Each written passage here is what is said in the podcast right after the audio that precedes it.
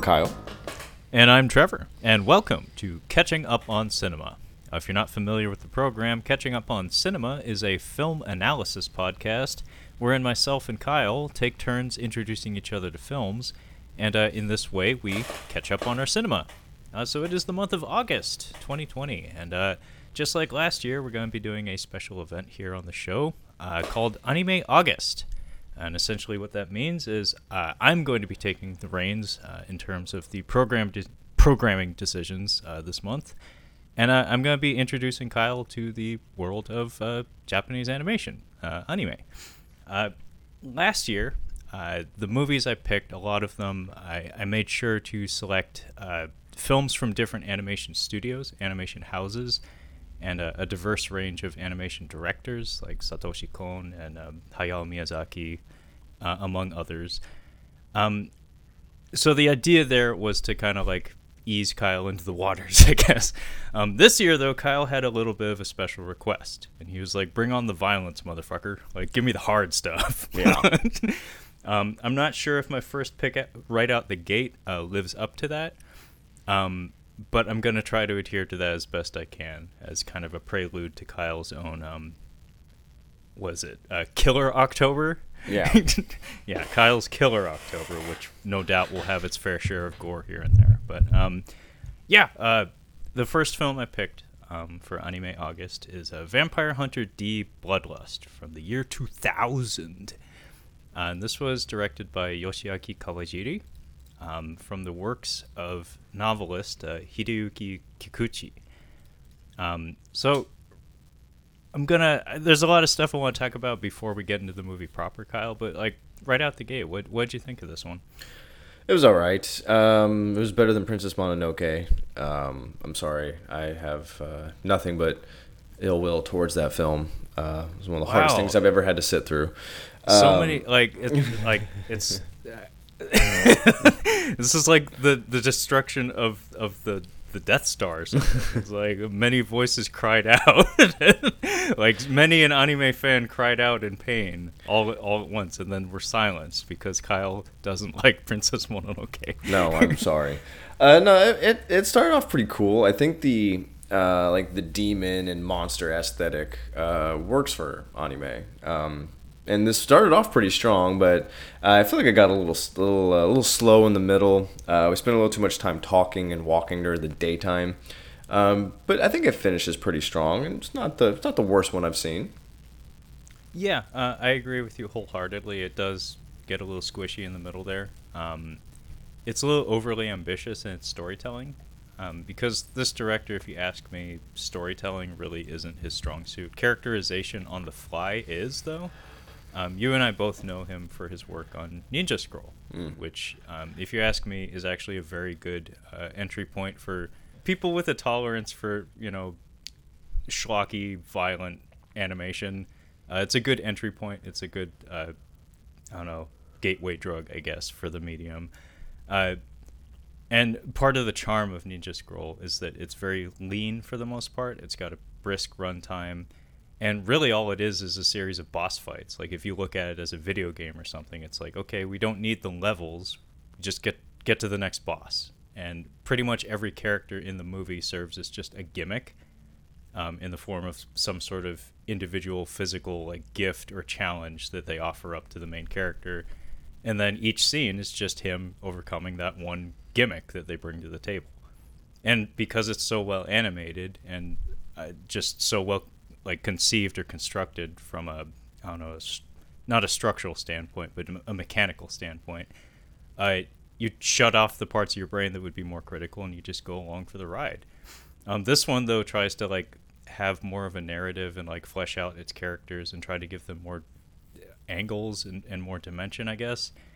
And it ends up just coming across as like, can we just get to the next thing? Like, like the entire movie is essentially just them chasing a carriage um, yeah. But we have all these distractions in between that where it's like, can we just literally just chase the carriage? It's, it's kind of like a Mad Max Fury Road. It's like when you really break it down, it's just kind of a long chase. Yeah. But that's a good thing. Like, that's not a bad thing at all. Um, but uh, part of the reason I picked this one was one that Kyle um, actually has seen Ninja Scroll and has some degree of familiarity with this director's work. So I thought it might be fun for him to revisit that. And I I don't know about about you, Kyle, but for me, it, it is fun noticing like directors' quirks and whatnot. I'm sure you noticed a few of them here and there. I, I it's been so long since I've seen Ninja Scroll. Uh, I the two like yeah I there was I think there was one sequence with Poison Ivy. That's what I'm calling her. Um, I'm like okay, I kind of see it now. I see the I see the way the director is developing the character. I, I see how they're developing the character here. I'm like that seems kind of Ninja Scroll. It's not only like the characters; it's also like shot choices and angles and uh, just stylistic decisions, like Mhm. using uh, using strobe lights for a slow motion effect. Mm. Um, in in like actual live action film, that probably comes across as cheap, but in in animation, like if you're very if you're very selective with what you animate and what you don't, that can actually look absolutely gorgeous. And he has he has a gift for rendering that and also just the character designs, like the character models. Um, he tends to draw people with like, actually, he does like kind of like both ends of the spectrum because like a lot of his characters are very lithe and have very like angular faces, like very tall noses. like their noses go past their forehead and whatnot, and they tend to be very thin and uh, agile. Um, but he also has characters that are very bulky and like overly muscular. Um, so he does like both ends of it. But in general, like uh, his base model for characters has a look to it. And I mean, this guy even did a, a, a short film for Batman, uh, the Batman Gotham Knight Mm. um, animation compilation. I'm sure you, I'm sure you've seen it. Like I've watched the first the first part of it. I don't remember the sequencing. Um, I think he did the one that I want to say it had Killer Croc in it. I don't think he Um, shows up until this part two. Okay, because um, the segment he animated is consistent with the look he's done in, in other films. Like, um, what was it Wicked City? Even has a lot of similar looks and some of the the shading and whatnot, the use of shadows and whatnot, and even some of the fucking character gimmicks. Like Ninja Scroll has a character that uses shadows, like can can move within shadows and attack people from shadows. And it's like they completely reattribute that to this one. It's like Mhm. that's fine. It's an awesome gimmick. It's like a wrestling move. That's like I'm, I'm never gonna get tired of that. It's like another rock bottom for real. It's like you shut your goddamn mouth. Like- but The the vampires in this actually look like elves, which makes me think. Um, I don't know if it exists, but I would actually watch it if uh, if a Japanese animator were actually to put together uh, a Silmarillion um, anime, because you're dealing with elves and then you're dealing with gargantuan um, um, god like demigods basically. Uh, I think it'd be really interesting. Like the Silmarillion would be kind of perfect for Japanese animation. well, also isn't the presentation of that more like when we've talked about it off air? You've made references to the Bible. Mhm. um, when I think of that style of storytelling, um, it's not so much like a, a literal storytelling. Everything it's almost like mythic, where Mhm. where things are told in very broad strokes and whatnot. And it's like, oh, he swept his arm and an entire mountain range sprung up or something like that. It's like that's impossible to imagine in your mind, Mhm. nor could could that ever happen in reality. Um, but a, a story told in that fashion is probably better suited to animation than live action. Yeah. Or Um, CGI nightmare, whatever it is. Yeah. Oh, I mean, more than likely, if it was to be committed to film, and you know the way that that franchise has been handled in recent years, um, I think they're still talking about making a series out of it. Oh no, that that series is definitely moving forward. That, yeah, Uh, the way that franchise has been, you know, put through the ringer uh, since the Hobbit business and whatnot, um, we're getting it whether you Yeah. want it or not. Oh, no, um, it's- but yeah, actually, uh. Japanese animation in particular would be an interesting approach to it because, um, in general, and because you can't you can't label an entire medium as one thing, but in general, anime tends to favor um, like melodrama in terms of emotional content and whatnot. Things are always heightened.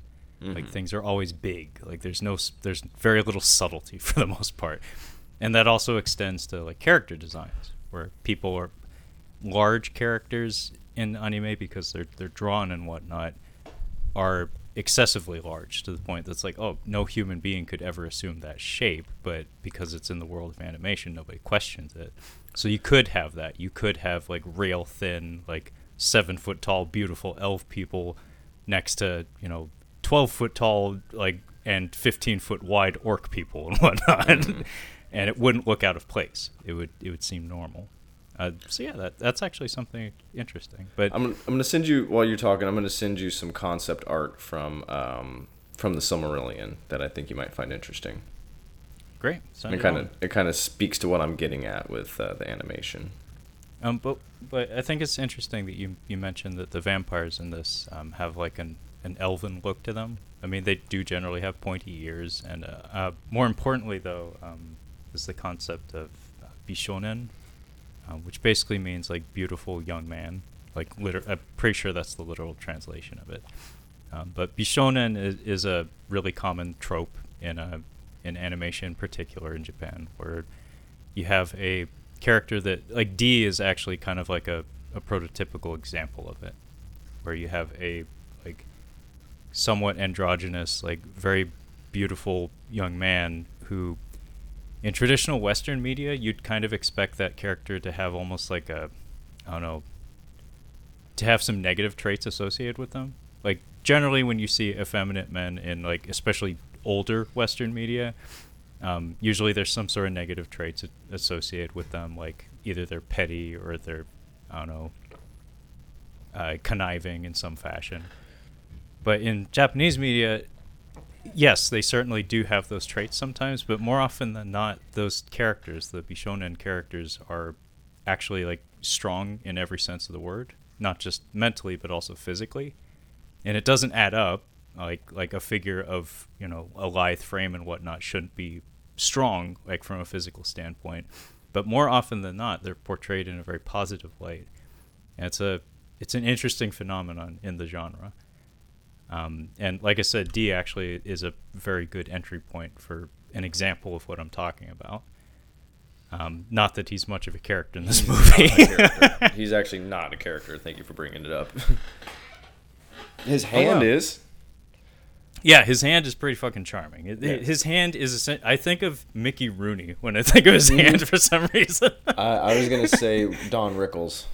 Don, yeah. Uh, I mean, those two could have been. I'm sure how could those two not have worked together? I mean, Mickey Rooney made a thousand fucking films. like, yeah, I'm or, sure they worked uh, together. Ernest Borgnine too.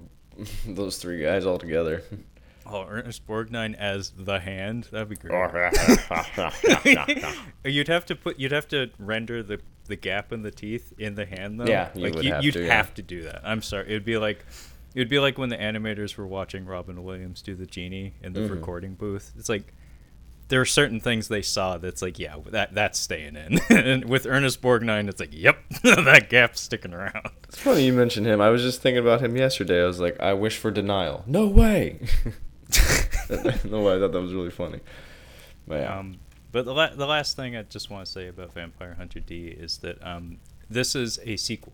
Uh, well, not really a sequel, but it's the second film in uh, out of two. Uh, there was a Vampire Hunter D animated film in 1985 um, that was at our local blockbuster when I was growing up. It was the thing that all the high school kids would rent and whatnot. Um, and it definitely struck a chord with a lot of a lot of young people of a certain generation.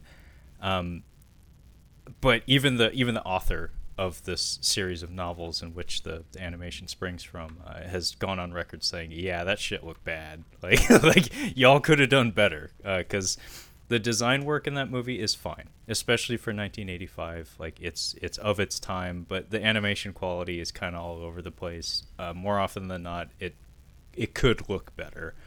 Um, but yeah, the the character of D is a he's actually not a comic character. He's not from manga. He originated in novels and whatnot. Um, I have no real uh, familiarity with the novels or any of the subsequent manga and whatnot. Um, I just grew up watching the, the original 1985 film and then this one, Bloodlust. Um, but the the central, um, like the primary designer uh, for the character design for D is uh, Yoshitaka Amano. Um, and I just want to name drop that uh, because he is a fantastic artist. Um, I've been admiring his art my entire life. Um, probably most famous uh, out here for doing the uh, the concept art for pretty much all the Final Fantasies up until a certain point. Um, his final designs weren't used, as far as I understand, for most of the games, but the initial design work was done by him.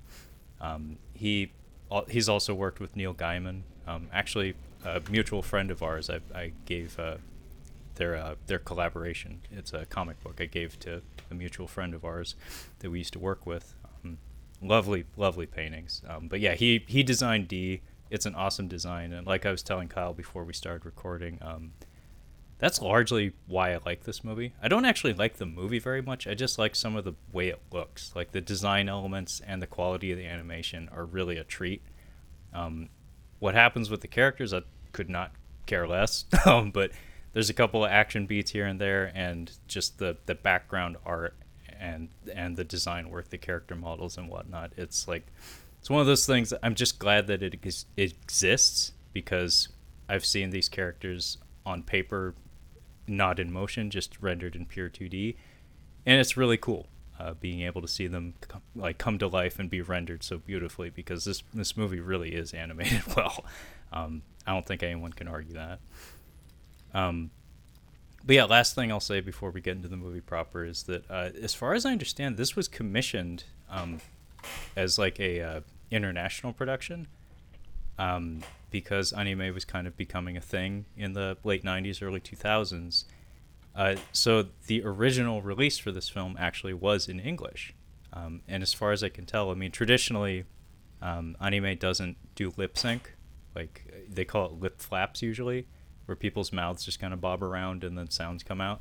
So it makes it easier to dub anime. It makes it less distracting and whatnot. But the the way both Kyle and I watched this movie was in the English dub. However, if you look at it from a certain perspective, because that was the original way it was presented, you could argue that that actually is the way the film was intended to be seen. Are you sure it wasn't supposed to be German? Because the letter that uh, Lestat is reading is 100% Deutsch. That might be something carried over from the novels. Okay. Um, I'm not sure. Um, but no, the the English voice track was the primary one. Okay. Um, the Jap the Japanese one wasn't even completed by the time it was in theaters. Um, but yeah, uh, also like John DiMaggio. Um, I don't know if that's a name that means anything to you, Kyle. Uh, Bender baseball player from. that would be Joe. that would be Joe. No, John DiMaggio. Um, he's a prolific voice actor. He does.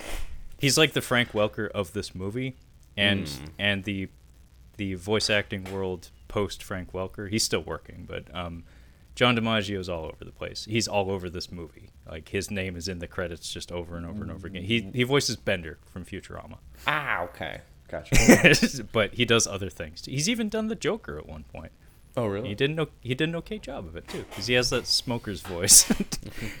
um, but yeah, we should probably get to the movie, right? Yeah. Yeah. Um, so yeah, like I said, this is directed by uh, Yoshiaki Kawajiri, um, famous for doing Ninja Scroll and among like of violence and and tits. um, TNA and violence is kind of his thing. Um, he definitely scaled back the TNA for this movie, more than likely because there were foreign investors involved. Speaking of TNA, I was going to respond. I'm on a horror uh, horror thread on on Reddit, which is fun. Somebody was like, how have your how have your tastes in horror changed? And I'm like, well, I go for less gore, and typically, if there's boobs in a movie, it's unsettling now. it's not. It's not the boobs aren't fun anymore. Well, you should give them your uh, your your boobs boobs no breasts to tits mm-hmm. um, scale. Yes. In terms of sophistication, there's proper terminology at work. Ari Aster uses breasts. Yes, Eli he, he makes breast films. Eli Roth, he kind of toes a different line. yeah, yeah, he does people pooping in the woods films. yeah. He's a tits. His his are tit movies. We didn't. His, his are yeah, yeah. His are his are uh, rigid fake tit. like, Do you remember that weird scene in Hostel where they go into the weird guy's uh, like apartment and there are those people that are like crazy high on drugs having sex in the bed? like just sitting there. I remember that being the boobs of Eli Roth. I'm like, yeah, we didn't need that. It was just a weird scene.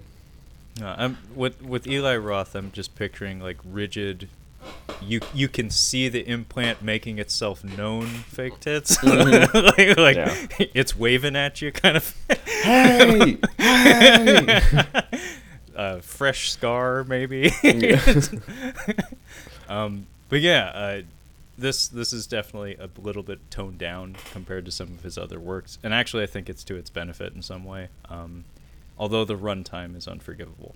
Um, this is almost this is like an hour forty five plus. I had to break it into two parts. Yeah, Yeah, um, that's unforgivable. yeah. You're, no, that that's not cool, and I actually do like this movie for the most part. But Well- that's upon upon rewatching it, I was like, ah, no. well, when it comes to the like you're saying with characterization and like the drama of animation, it's hard to really connect with the characters because they're animated, and especially within within this style of animation, it's hard to really capture all the little like all the little details in the face. It's pretty repetitive when you're like they're sad, they're distraught, like you can kind of tell. Well, I mean, D's characterization is that he doesn't have much. Yeah, like, he's like, you're- Blade. honestly, uh, Blade kind of has a little bit of the same issue. The only difference is Wesley Snipes is pretty fucking cool. He's Like, too charismatic. Yeah, he's too Yeah. charismatic.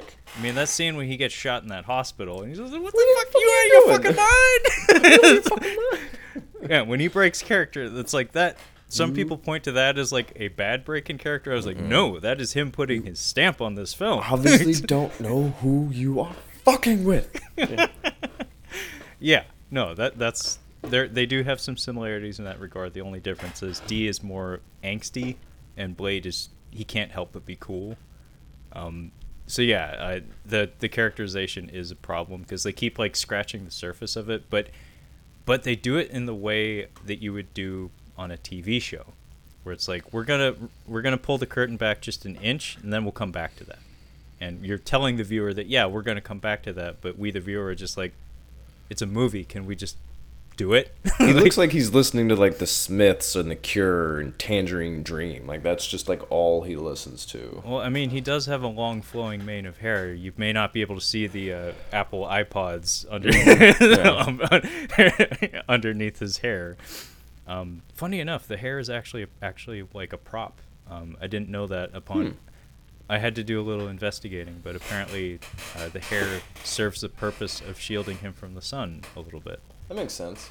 Yeah, because I don't know that sunscreen is readily available, uh, which would be the case in Blade. Um, but yeah, uh, our opening shot is a shot of a full moon, very appropriate given the gothic atmosphere and the vampires and whatnot. Um, and the camera pulls back to reveal some castle spires, and the camera just com- it keeps pulling back. And this actually reminded me a lot of the opening shots of uh, the Rescuers Down Under. Um, uh, Kyle's shaking his head. He hasn't seen it. Uh, So The Rescuers Down Under was one of my very favorite Disney movies when I was a kid. Uh, John Candy's in there. Who? oh, John Candy and uh, Oh. Bob Newhart. I thought you said John Quentin. I'm like, who the fuck is John Quentin? John Candy. That's a different Yeah. person. John Candy is a selling point. Yeah. Um, he plays a fat albatross in it. um, and it takes place in Australia, which is always a cool thing for a little kid. But um, yeah, that the opening shot of that movie is is known like the movie is not well known for the most part, even though it was a Disney film. Nobody gave a shit. Uh, George Ski- George C. Scott plays the villain, by the way. No He has a- shit. Is he the he big has a rat? no, no, he plays a human, um, with a monitor lizard as his uh, sidekick. What's the giant rat with the, the pencil thin mustache? What movie? That would be uh, the Great Mouse Detective, and that is Vincent Price. Ooh, much better. yes. Um, but yeah, uh, Rescuers Down Under was criminally underseen when it came out, although we had a VHS of it, so I watched the shit out of it. But the opening shot of it, I guess, is one of the very first instances of CGI uh, used in a Disney animated film. Hmm. Um, and sure enough, uh, this uh, this shot here in Vampire Hunter D Bloodlust is also done utilizing some CGI in the form of some uh, tombstones, like some headstones whipping by the camera in rapid succession, because we're moving real fast. And uh, we uh, we enter a gothic town, and I'm guessing this was when you texted me because the design of this town is just gorgeous. Yeah. Uh, like the rooftops, like the the paneling on the rooftops, and just like all the the fences, the spined fences and whatnot. yeah, I was I was excited and like this is where we're at. No, I think I texted you when we got to like the a little bit later. Like we're moving we're moving forward. I think we got to like the or wherever we meet Yoda. I called him Yoda. Okay. He yeah, you know where I'm talking about. I'm like this Yeah, is a good like this is this is where it should be. This is this is home. yeah, um, I feel like your both of our opinions of this movie would be way elevated if it just kept pace. Honestly, It- they go to fucking Utah. Like we start off in Tim Burton's brain, and then we just end up in fucking Utah. I'm like, what? We're just walking around in the sunshine. This is a movie about vampires. God damn it. shaking your fist angrily at the sun. Like, Yeah. no, get the fuck out of here. Um, but yeah, we're in a gothic town, and the camera like swoops through the streets, and uh, eventually it pushes into a sewer grate. Uh, so really, uh, creative, energetic camera work. And remember, it's animated, so this shit had to be calculated, like actual mouth math calculations and whatnot. This shit's hard to do. Um, we get a savage dog growling at the foggy streets, and uh, all these props in the area start withering and dying. Like we see along the rooftop, like there's a, a tombstone motif lining all the like the ornamentation on the roofs and whatnot, and everything everything just like withers and dies. Like All the crosses, all the crosses are being bent and withering. and all the lights, like all the lanterns, are Mm-hmm. uh, shattered and extinguished. And uh, then we see a carriage, and uh, we get our introduction to the the world that this uh, the world that we're inhabiting here, and it's a it's a little off. It's not just ordinary gothic because these horses are cyborgs. they have uh, Geordi visors. um, they have uh, Star Trek: The Next Generation Geordi visors, and they're they're running. They're pulling a carriage, and uh, we see a water fountain turn to ice as they as they run past. Um, that we- This this also, I mean the um the ring wraiths, um they in Lord of the Rings, they're riding black horses with red eyes and that like literally I'm like they there is an animated um Lord of the Rings movie. I think I think it's uh, the Fellowship of the Ring, maybe, or maybe it's The Hobbit. I'm not entirely sure, but it's animated. It was like from like 1970s, 1980s, um, Dutch, or maybe something along those lines. It's I awful. to say, was that Ralph Bakshi? It, it's possible. Um, so th- there's definitely been an attempt at illustrating Tolkien uh, stories, which I've I seen think I've seen footage of that, and it's uh it's of its time uh, Mhm. because it is experimental as fuck. Um, like we're doing shit where we're putting color filters on the screen and just having like live action figures with not even it's like some of it's rotoscoped. We drew on top of some of it. But most of it's just weird color filters on top of live action footage of somebody running around with a skull mask. Mm-hmm. it's like, is that really animation? Because I don't think it is. yeah. I'd like to see it actually. Uh, Mm. I don't know that it's good. I don't know what the reputation is. Oh, it's got they- an offer amongst the nerds, amongst the uh, Tolkien heads. It's awful. I know John Hurt's in there though, so that's a selling point. Um, Mm. I think he plays Aragorn in it. Um, but I would watch it. 1978. Yeah. Yeah, of its time. But uh, we see a, uh, a very fine lass uh, sleeping in bed, um, and something, an apparition of some sort, enters through her window. And uh, again, emphasis needs to be placed on just how beautiful this film is from an animation standpoint. Um, just simple things like characters just turning their heads, like the subtle changes in perspective, and like the lighting cast on this woman's hair and whatnot.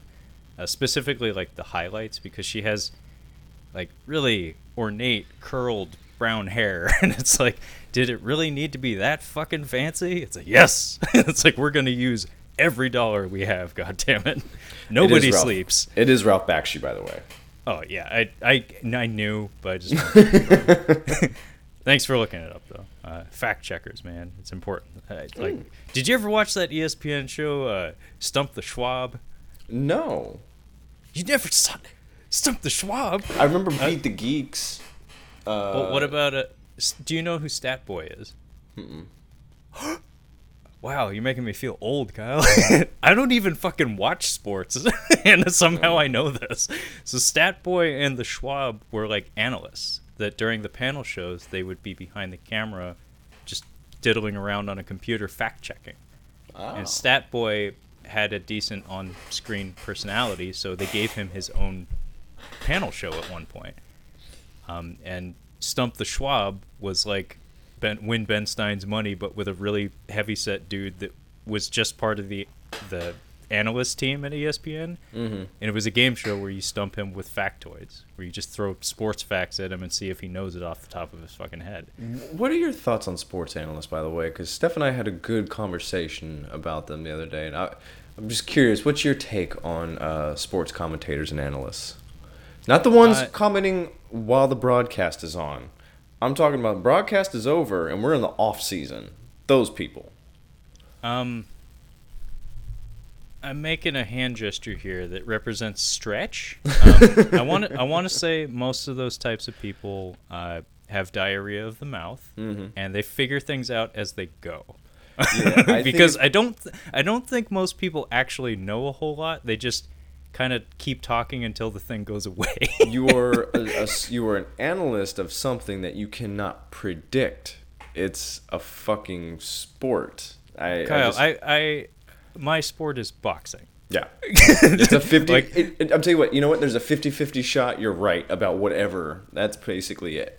Yeah, um, fighting in particular, I want to say, is less predictable than than most team sports. In in that there's just so many variables and anything can really happen. But yeah, it, the the main thing is you're you're predicting something that hasn't happened yet, and it's not like meteorology where it's like we have actual fucking science that can that can make educated guesses for us and whatnot. You get you get to talk during it, or you get to you like I think this is what's gonna happen before. Okay, you get to talk during, and then you get to wrap up at the end for like an hour. Like you just talk about the fight, and then that's it. You don't go back to that story again. Like that's it. That's all we do. Just do that, and then occasionally we'll come back like that was awesome. Just you just get to Chris Farley show it at that point. I mean, many a podcaster's career is just based on that. just like It's saying a thing because there's an expectation that they will and then never speak of it again. I'm just- because because you were wrong. Yeah, I'm just bringing it up because people like every like right now, like I guess stand up comedian comedians are having difficulty because I've, I was listening to um, a comedian I like talk to another comedian of his, a friend of his, and he's like, yeah, my career was already waning, and I was just basically doing like uh, like just opening, like just being like the uh, the host and stuff like that. He's like, I can't even do that, and he's like, I have no other skills and I can't even just make money doing that. And he's like, I'm like, I don't know what I'm gonna do, and I'm like, fuck. I'm like, I wish they would do that with the commentators because they're- don't have a job right now. It's like, well, what do we talk about? Like, well, fucking nothing. There, there's nothing going. They're doing nothing right now. I'm sorry. Yeah. Just- it's been on my mind. I needed to get a second opinion. Uh, clearly clearly it needed to come out somewhere it may as well be in a public forum Sorry, I should have waited till the boring part of the movie to get to that. Uh, yeah. anyway so this girl with the with the super awesome curls um, she is abducted long story short um, by something that we do not see and then we get Ooh, I don't a- like that we word get a abducted. Can we say taken? I like taken a little bit better. she's taken Abdu- abducted is a little too clinical. Like it's just a little too police report. okay she's taken There we go. Thank you. Someone someone absconds with her through the Better. There we go. Ah, yes. Um, so we get credits following that. We get like a crawl essentially in the form of some slides. And Did you write I'll this down? I did. So I'll just read it. Um, so it reads: uh, "The distant future. Vampires rule the night, but their numbers are dwindling. With huge bounties on their heads, a class of hunters has emerged. Bounty hunters." Uh, Gothic space station satellite. Beautiful is what my next note reads, and that's because um, it's basically reinforcing the fact that what we're seeing looks like you know a gothic European setting, but in actuality, this is the distant future, and we're doing like a Warhammer 40k thing here where. We're bringing the church back, where it's like we're gonna make fucking satellites and spaceships with gar- with gothic architecture principles. I Um, did. I did have a oh, wait. What the fuck moment at the end of the movie? They're like, "This is a ship." I'm like, "There's a fucking spaceship in that castle." See, I think that's really charming, though. I think it actually is a really strong asset that they probably should have exploited more. I mean, this is the second movie I've seen where we get a surprise spaceship at the end. I'm like, okay, I'm fine with both of them. Yeah. Um, but the the title con- it carries on here and it says uh, one hunter is unlike all the others. He is a Dunpeal, and I'm not sure how I feel about that word. I've always heard it dampier or dampier or dampire. Dampier is how I'm usually hearing it pronounced. Um, this may be a mistranslation. Um, Possibly. but yeah, well, basically dampier is like half breed. It's not quite not quite a blade. It's Blood.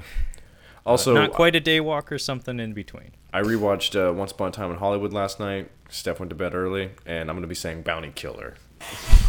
Bounty Killer. okay. Uh, so he is a Dunpeal, a half human, half vampire. At war with himself, feared by all, tortured and alone. He is Vampire Hunter D, the most emo of vampires. Yeah. Um, and yeah, I, I noticed here that when we get the on-screen title, um, this is a definite nod to Francis Ford Coppola's uh, Bram Stoker's Dracula in the form of this title slide that um, it's like an iron plate and it's completely motionless. It's very much similar to the stone tablet uh, that displays the title Bram Stoker's Dracula in that I film. have to go back. Um, even the font kind of reminded me of that. Um, anyway, uh, we cut to a totally different scene now in the daytime, which uh, Kyle probably had some issues with. Mhm, it's- God much. damn it, it's a vampire movie. I'm like, "Oh, okay, I guess we'll start at the daytime. We'll, we'll get to the night. when are we gonna get to the fireworks factory? Jack. He said I was gonna get you, watch you paint. um, so snipers are in the desert, and everybody's nervous and sweaty. And this is a hot ass desert. Um, uh, all ev- all the lighting is blown out here. Everything looks lovely, and uh, we get our introduction to D at a distance um, through a sniper scope. So somebody's observing him uh, casually ride up to this. It looks like a bombed out church of some sort, and uh, he dismounts, he steps into the church, and we're introduced to a couple of figures here. One is a man who is praying in the back, and he's in, in a wheelchair. Um, and then he has someone else with him, who we will learn is his son, who is wearing a sling on, for his arm. So Go, Dad, save yourself. Uh, I was thinking uh, Christopher Chip. Walken's son. Chip, Chip. go! I was just thinking of him this whole time. Ah, that guy was totally doing an imitation of him, Mhm. but it works so it worked perfectly, yeah. Yeah, Chip. Chip. Um.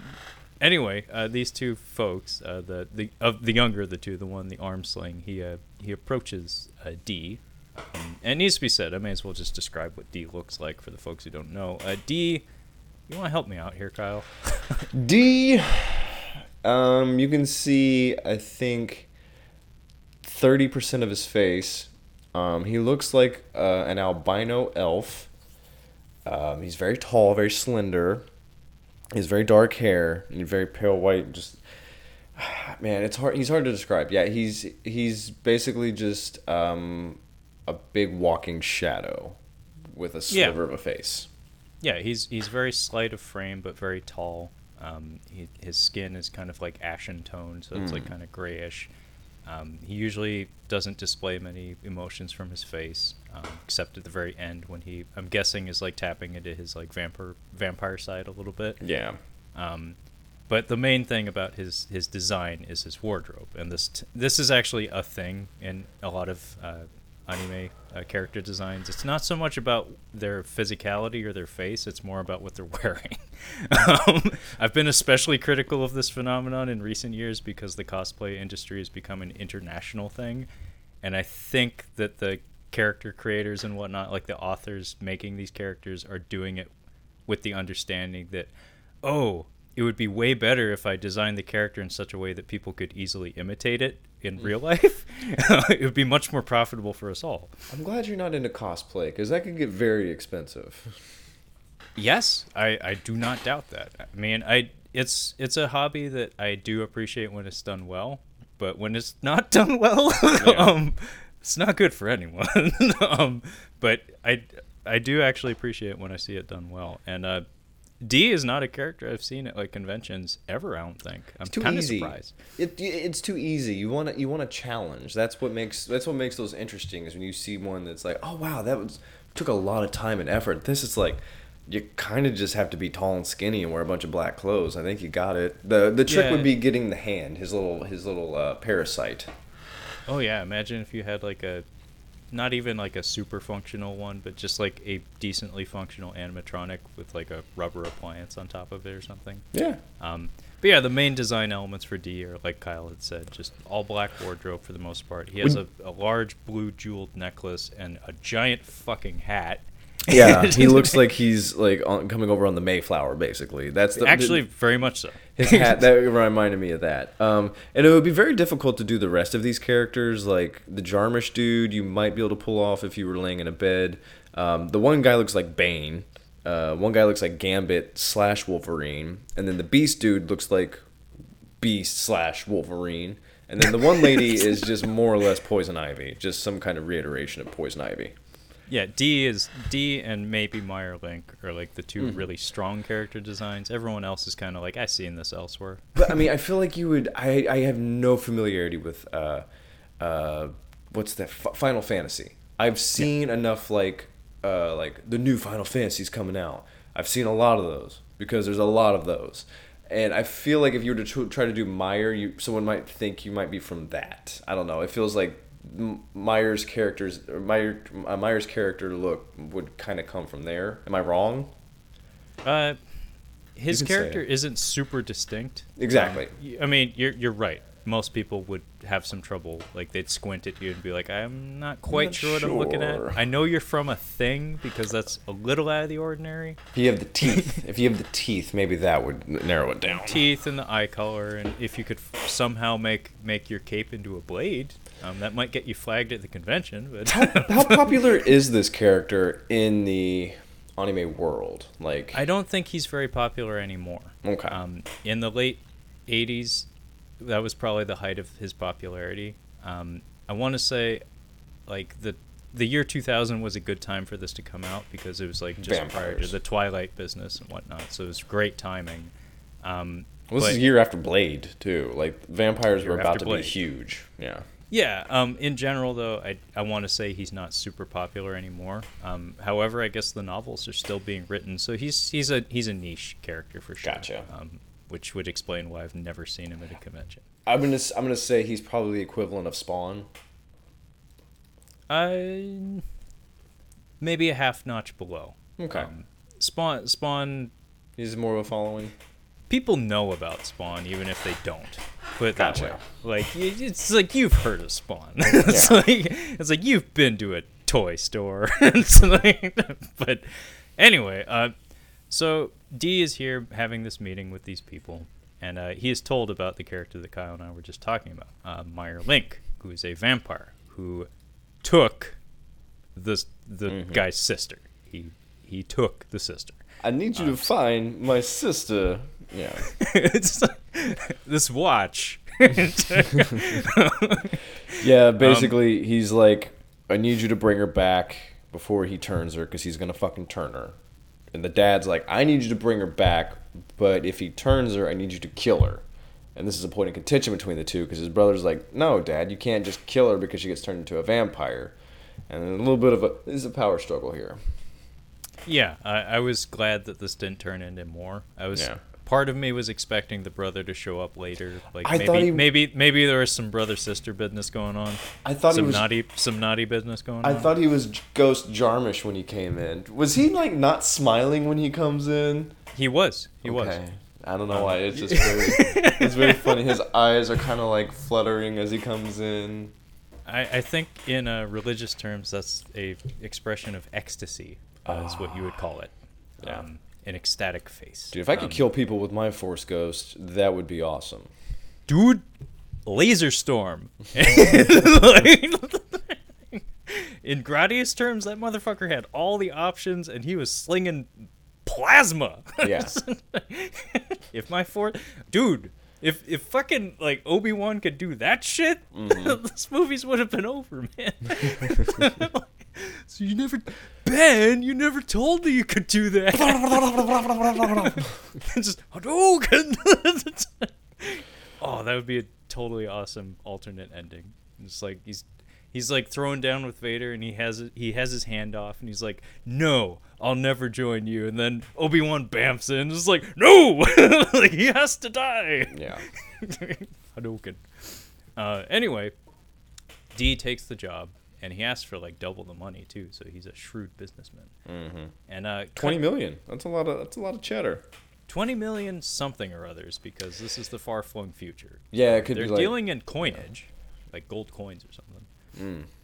Um, but we cut away uh, via bats fluttering, and I think this actually is meaningful um, because I noticed Carmila later in the film Mhm, Uh, mhm. manifests in the form of a swarm of bats. So maybe the uh, the apparition in the beginning of the film that you know came in through the window and whatnot, maybe she was there. We're breaking ghost rules, Trevor. I hope you're wrong.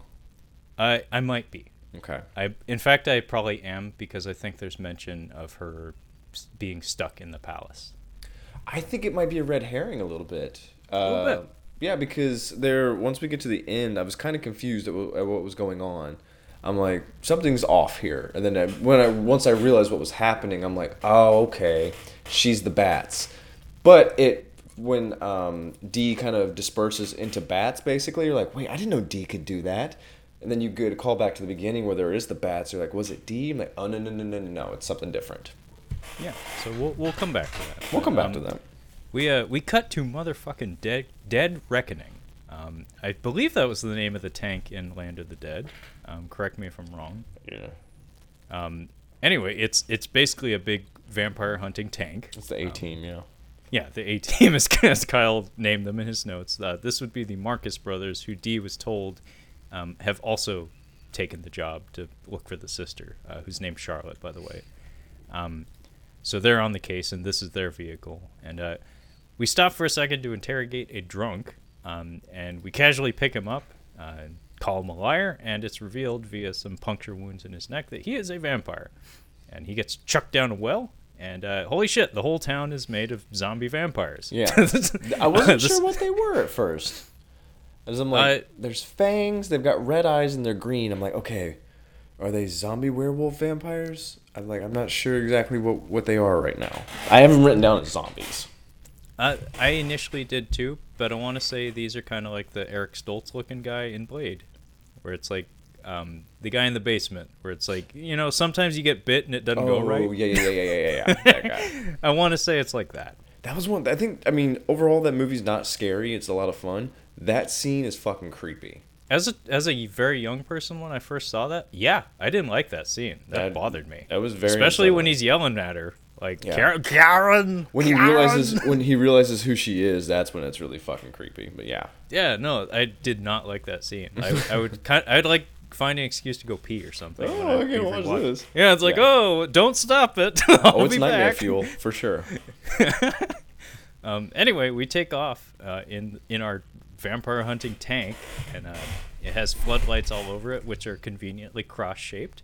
Um, I like that. And uh, these vampires are fucking strong, even if they're like lesser vampires, because they're like hopping onto the tank and tearing the fucking steel shutters off of it. And uh, we shoot all manner of weapons out at them, and we still haven't seen who it is who's doing the shooting. Um, but we see that like there's knives and like bullets and arrows coming out of there, so they have all manner of projectiles. Anyway, the vampires actually like pull down a giant cross, um, and they throw it in the middle of the road. Uh, so the they set a fucking trap, like they made a trap, and uh, we open the door to the vehicle, and it's zombie time. Is what is what uh, uh, Borgoff, I think the the the older Gambit? brother, basically. Yeah, Gambit. Gambit with arrows. Yeah. Um, he opens the door and we all get out ready to fight. And uh, yeah, uh, we have our Marcus brothers uh, in the form of my names for them were Arrow Guy, um, which would be Gambit, and uh, I noted that his uh, his character model, specifically his face and a little bit of his build, um, actually looks a lot like uh, Gemma, uh, the villain from Ninja Scroll. Um, Oh, uh, This who's, charac- Who's the uh, dude from Street Fighter? Uh, big, big, big dude, big jacked guy. that's like all of them. Like tall, big. He's European. I think he's supposed to be Russian. Zangief. Zang- Zangief, yeah, I think Yeah, Zangief. I think he had kind of a Zangief kind of uh, feel to him. He's got the mutton chops, so he's got Yeah. like facial hair and whatnot. He's also Um, jacked, like Yeah, like Arnold in the '80s. Yeah, I would I would agree with you if not for the fact that there's there's this guy, the Gambit guy, and then there is a big guy in the group. who's Bane. Much much big. Yeah, Bane. Um, so we have Bane who has a uh, giant steak mallet. Mm-hmm. Um, like steak is in wooden steak that you hammer in, not not a not a hunk of meat. he seemed like a gentle giant. Yeah, actually, the way his character is voiced makes that seem to be the case. Um, he has a cross painted onto his face, and he has uh, striking like emerald eyes. Um, but yeah, he's pretty calm, and he has some sort of tubing coming out of the back of his head. So yeah, Bane. He looks a lot like Bane. Yeah, Yeah. Also, the the steak mallet thing reminded me a little bit of uh, uh, Battle Angel. Um, I haven't seen the live action one, the Alita uh, Battle Angel. I've heard it's not terrible. I've heard it is terrible. I've heard it, we it- should watch it, Kyle.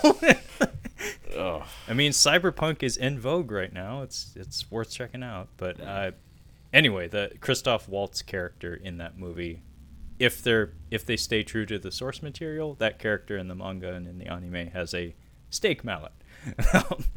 anyway, in addition to that, we also has have a cross knives guy. He's he's a ginger, and Oh, he's got Kyle. knives. He's very easy to remember. Kyle. Yeah, his name is Kyle. Yeah. to avoid confusion, I'm I'm gonna avoid calling him Kyle. Okay. Um, but yeah, he's got red hair and he's got knives shaped like crosses. And uh, in addition to that, we also have Leila, uh, who has a very odd design. Mm-hmm. Um, She looks like a has, dude. yeah, her hair is intentionally like scruffy and not not like feminine looking because Mhm. she's supposed to be one of the boys and she's she doesn't take no guff. Uh, she has what look like like hornet stripes on her shoulders. mm-hmm. Um, and her wardrobe is mostly red leather, and she has a gigantic fucking hand cannon as her weapon of choice. Um, anyway, uh, we basically just get an exhibition of what all the Marcus brothers are capable of here, like beating up the Putty Patrol, basically. Yeah. Yeah. Um, so Gambit, uh, he unleashes he he fights in the shade essentially, or at least forces these vampires to. He blankets the sun with arrows, so he can shoot arrows extraordinarily fast. Um, and he even does a trick shot here, where it's pretty fucking cool. It concludes the battle, where uh, he shoots a single arrow at a, a fleeing vampire, and he he does the uh, the wanted trick of curving the bullet, but with an arrow. Mhm. And the way it's done is really cool because the arrow is lovingly animated, but flies behind this tree, and we just hear a very distant like, it's like, yep, that hit. but um, yeah, all the others slice and dice and whatnot. It's pretty fucking cool. And then uh, we get an introduction for D, a, a proper introduction for D, because his entrance into the film was pretty bleh. Um, but this would be like a proper introduction, a, a Godzilla intro. Uh, so Gambit fires an arrow at him without seeing him, so he uses his hearing to pinpoint his target. He launches this arrow. D catches it before it hits his face because he is the ultimate badass. And then when he catches it, he like rears back on the horse, and so we get the pose of you know the horse with two feet off the ground, and his cape flares up in front of the fucking full moon. it's just like it's a little much, but it's also pretty fucking badass. Um. Anyway, uh, Leila takes off after D, while while the other brothers like, I guess like try to move that cross and get back on the road and whatnot. So she has this really cool unis like unicycle vehicle. It's a motorized one that she basically pulls a wheel off of the tank and it, it serves as it's like the uh, it's like the Dark Knight. Yeah. It's like the the Bat Pod where it's actually embedded in the the tumbler tank, but she just like pulls it out and the tank can continue to function on its own. I can catch that. Again, design like the the design elements in this film are extraordinary, even if the storytelling isn't. um, but yeah, uh, she pursues D, I guess, and uh, D is on a freeway, and he's on a mechanical horse. I love the design of these horses. They're like biomechanical horses. Um, they all have red glowing eyes, and uh, we hear a disembodied voice talking to him uh, in the daytime, and uh, we get introduced to his sidekick, Kyle. And you want to tell the folks at home who who his companion is? Yeah, he's got a little face. He's uh, he's like Kuato. Uh, he's got like a Kuato on his uh, on his hand, basically. Quaid, Quaid. Uh, yeah, it's just this thing, and like D doesn't really talk. this thing is talking to him constantly. Um, every time we see D, it's just this hand talking. And Yeah, it looks it looks like a gargoyle, like a a door knocker, basically. Yeah, yeah. Um, it it's just a, a like a elderly face embedded in his hand. It has pitted eyes. That there's no eyes. It's just dark, like dark holes, and uh, it has like a a smile that's missing some teeth, and it just lives in his hand, in his left hand. And uh, as far as I understand, um, this thing has never been given an origin.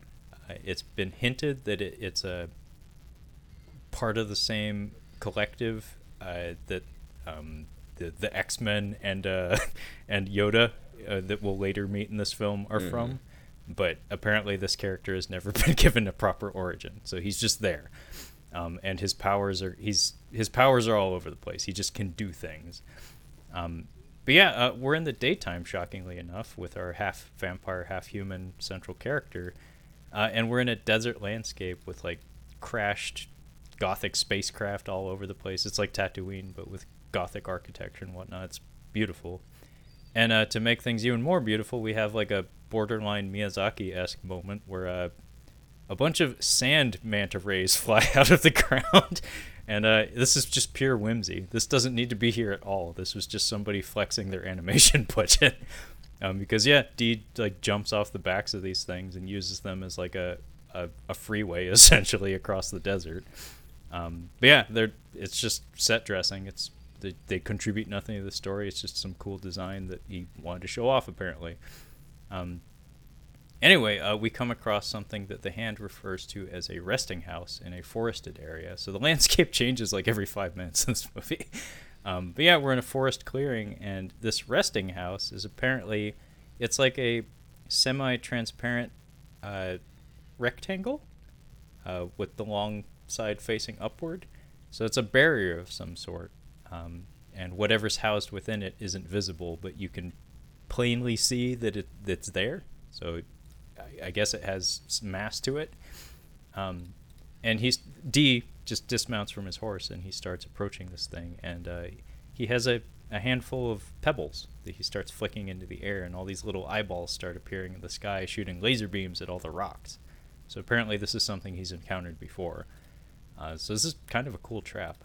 Um, reminded me a little bit of the uh, Superman animated show from the '90s. There was an episode like this where uh, there was a guy who had mastery of um, light, and yeah, yeah, light. Um, so he cre- he created a uh, a illusion hiding in plain sight, where it was a construction yard that actually was just like a building that everyone like because he built all these devices and whatnot to create projections, like everyone around it just saw it as a construction yard.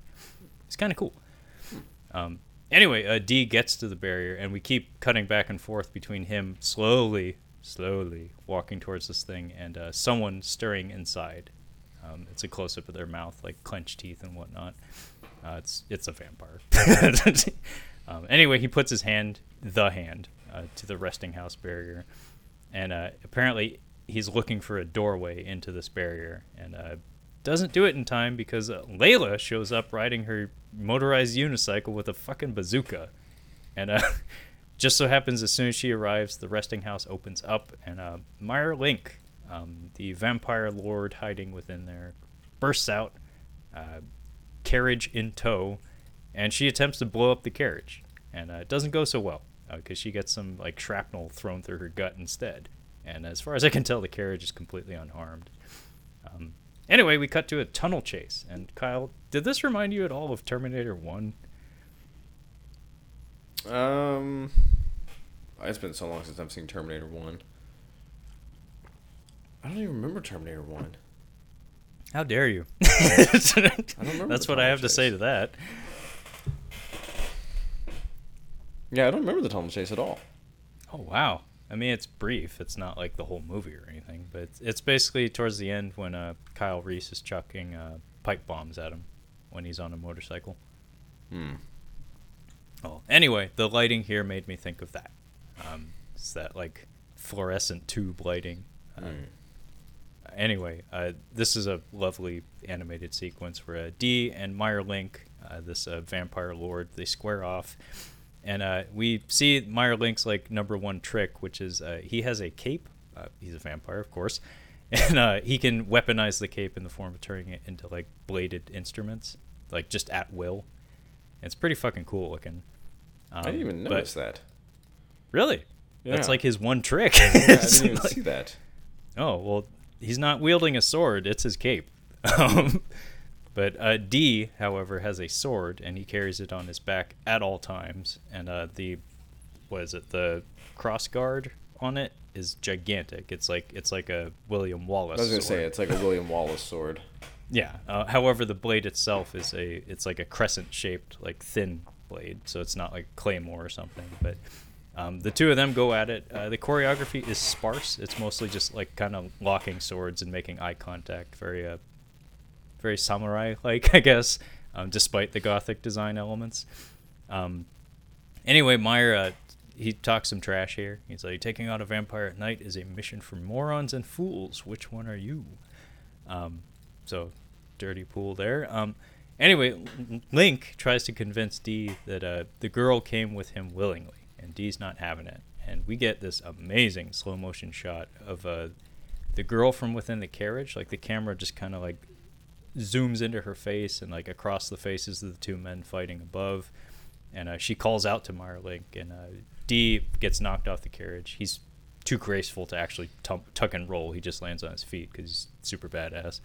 Um, but he heard that she called out to Meier Link, so he's like, hmm, maybe she is into it. like maybe she's into that super handsome vampire lord. um, anyway, we cut back to Leila, and uh, the hand kind of debates with D. Like the hand is like, mm, you are a vampire and you do need blood to live, and she's pretty much down for the count. Like may- maybe we should maybe we should do something about that. And D's like, mm, no. Um, so instead, though, Leila awakes and uh, she discovers that D has bandaged her. And I like that she, the first thing she does when she wakes up is she checks her neck um, before she even checks to see if she's been bandaged. And she's indignant. She's kind of that way throughout like 80% of this movie. She's kind of a frustrating character, to be Yeah, honest. she doesn't make a lot of sense. Her motivation is strange. Anyway, they, they exchange some uh, catty comments here where she's like, What are you, my mother? And he's like, You called out for your mother before. I thought you might be needing her. And it's like, Oh. it's like talking shit about someone who almost died. it's kind of a dick move. Um, anyway, the, the X Men arrive, the, the, uh, the Marcus brothers. They arrive to pick her up. And uh, we have some emo vampire shit going on here in the form of Meier Link and the girl Charlotte like hanging out in his carriage, which uh, he has vampire powers, so he can like command the horses to keep running even when he goes inside to schmooze with her. Um, but basically, he's just like kind of monologuing about like, oh, it sucks to be a vampire. She doesn't know the pain of the loneliness. He's very much crawling in his skin. Um, Yeah, you're not. yeah. oh, the burden of being a vampire, the burden of being immortal. Yeah, it's really gotta suck. um, anyway, uh, we start to get some of the elements of the film that are, I thought, the most promising, but unfortunately also serve as kind of the biggest letdown. Um, so the Marcus brothers ride on in their tank, and uh, they are headed to something that uh, we hear referred to as the Barbaroi. And I thought these guys were the coolest part of of, of the movie, although they don't really do much. It, I just think they're a cool idea. It's like a think of like Mos Eisley or like a Midian from Nightbreed. It's just like a, a place where the the things that go bump in the night all kind of hang out, and for a price they'll be your friend temporarily. I haven't seen Nightbreed. Uh, it's essentially the same thing. Nightbreed is just it's like Professor Xavier's school but underground. it's just like it's just the place where all the misfits go to hang out. Gotcha. Um, yeah. Um, anyway, yeah, the Marcus brothers are riding along. They're chasing the carriage, as is D. And uh, we get introduced to the last member of the Marcus brothers, who is uh, the one with the uh, the the laser force ghost. Um, yeah. he. He's intro- Jarmusch, yeah. So Jarmusch is introduced to us in the form of a very frail man with a like blasted white hair. He looks like the sloth uh, guy from Seven, basically. Uh, he looks like the dude on the bed that they find. Yeah, he's wearing clothes at this point, but when he activates his force powers, we do get to see him topless, and it's not healthy. It's not a good look. Um, it's actually pretty cool from a design standpoint. Um, I thought it was a neat idea, neat concept.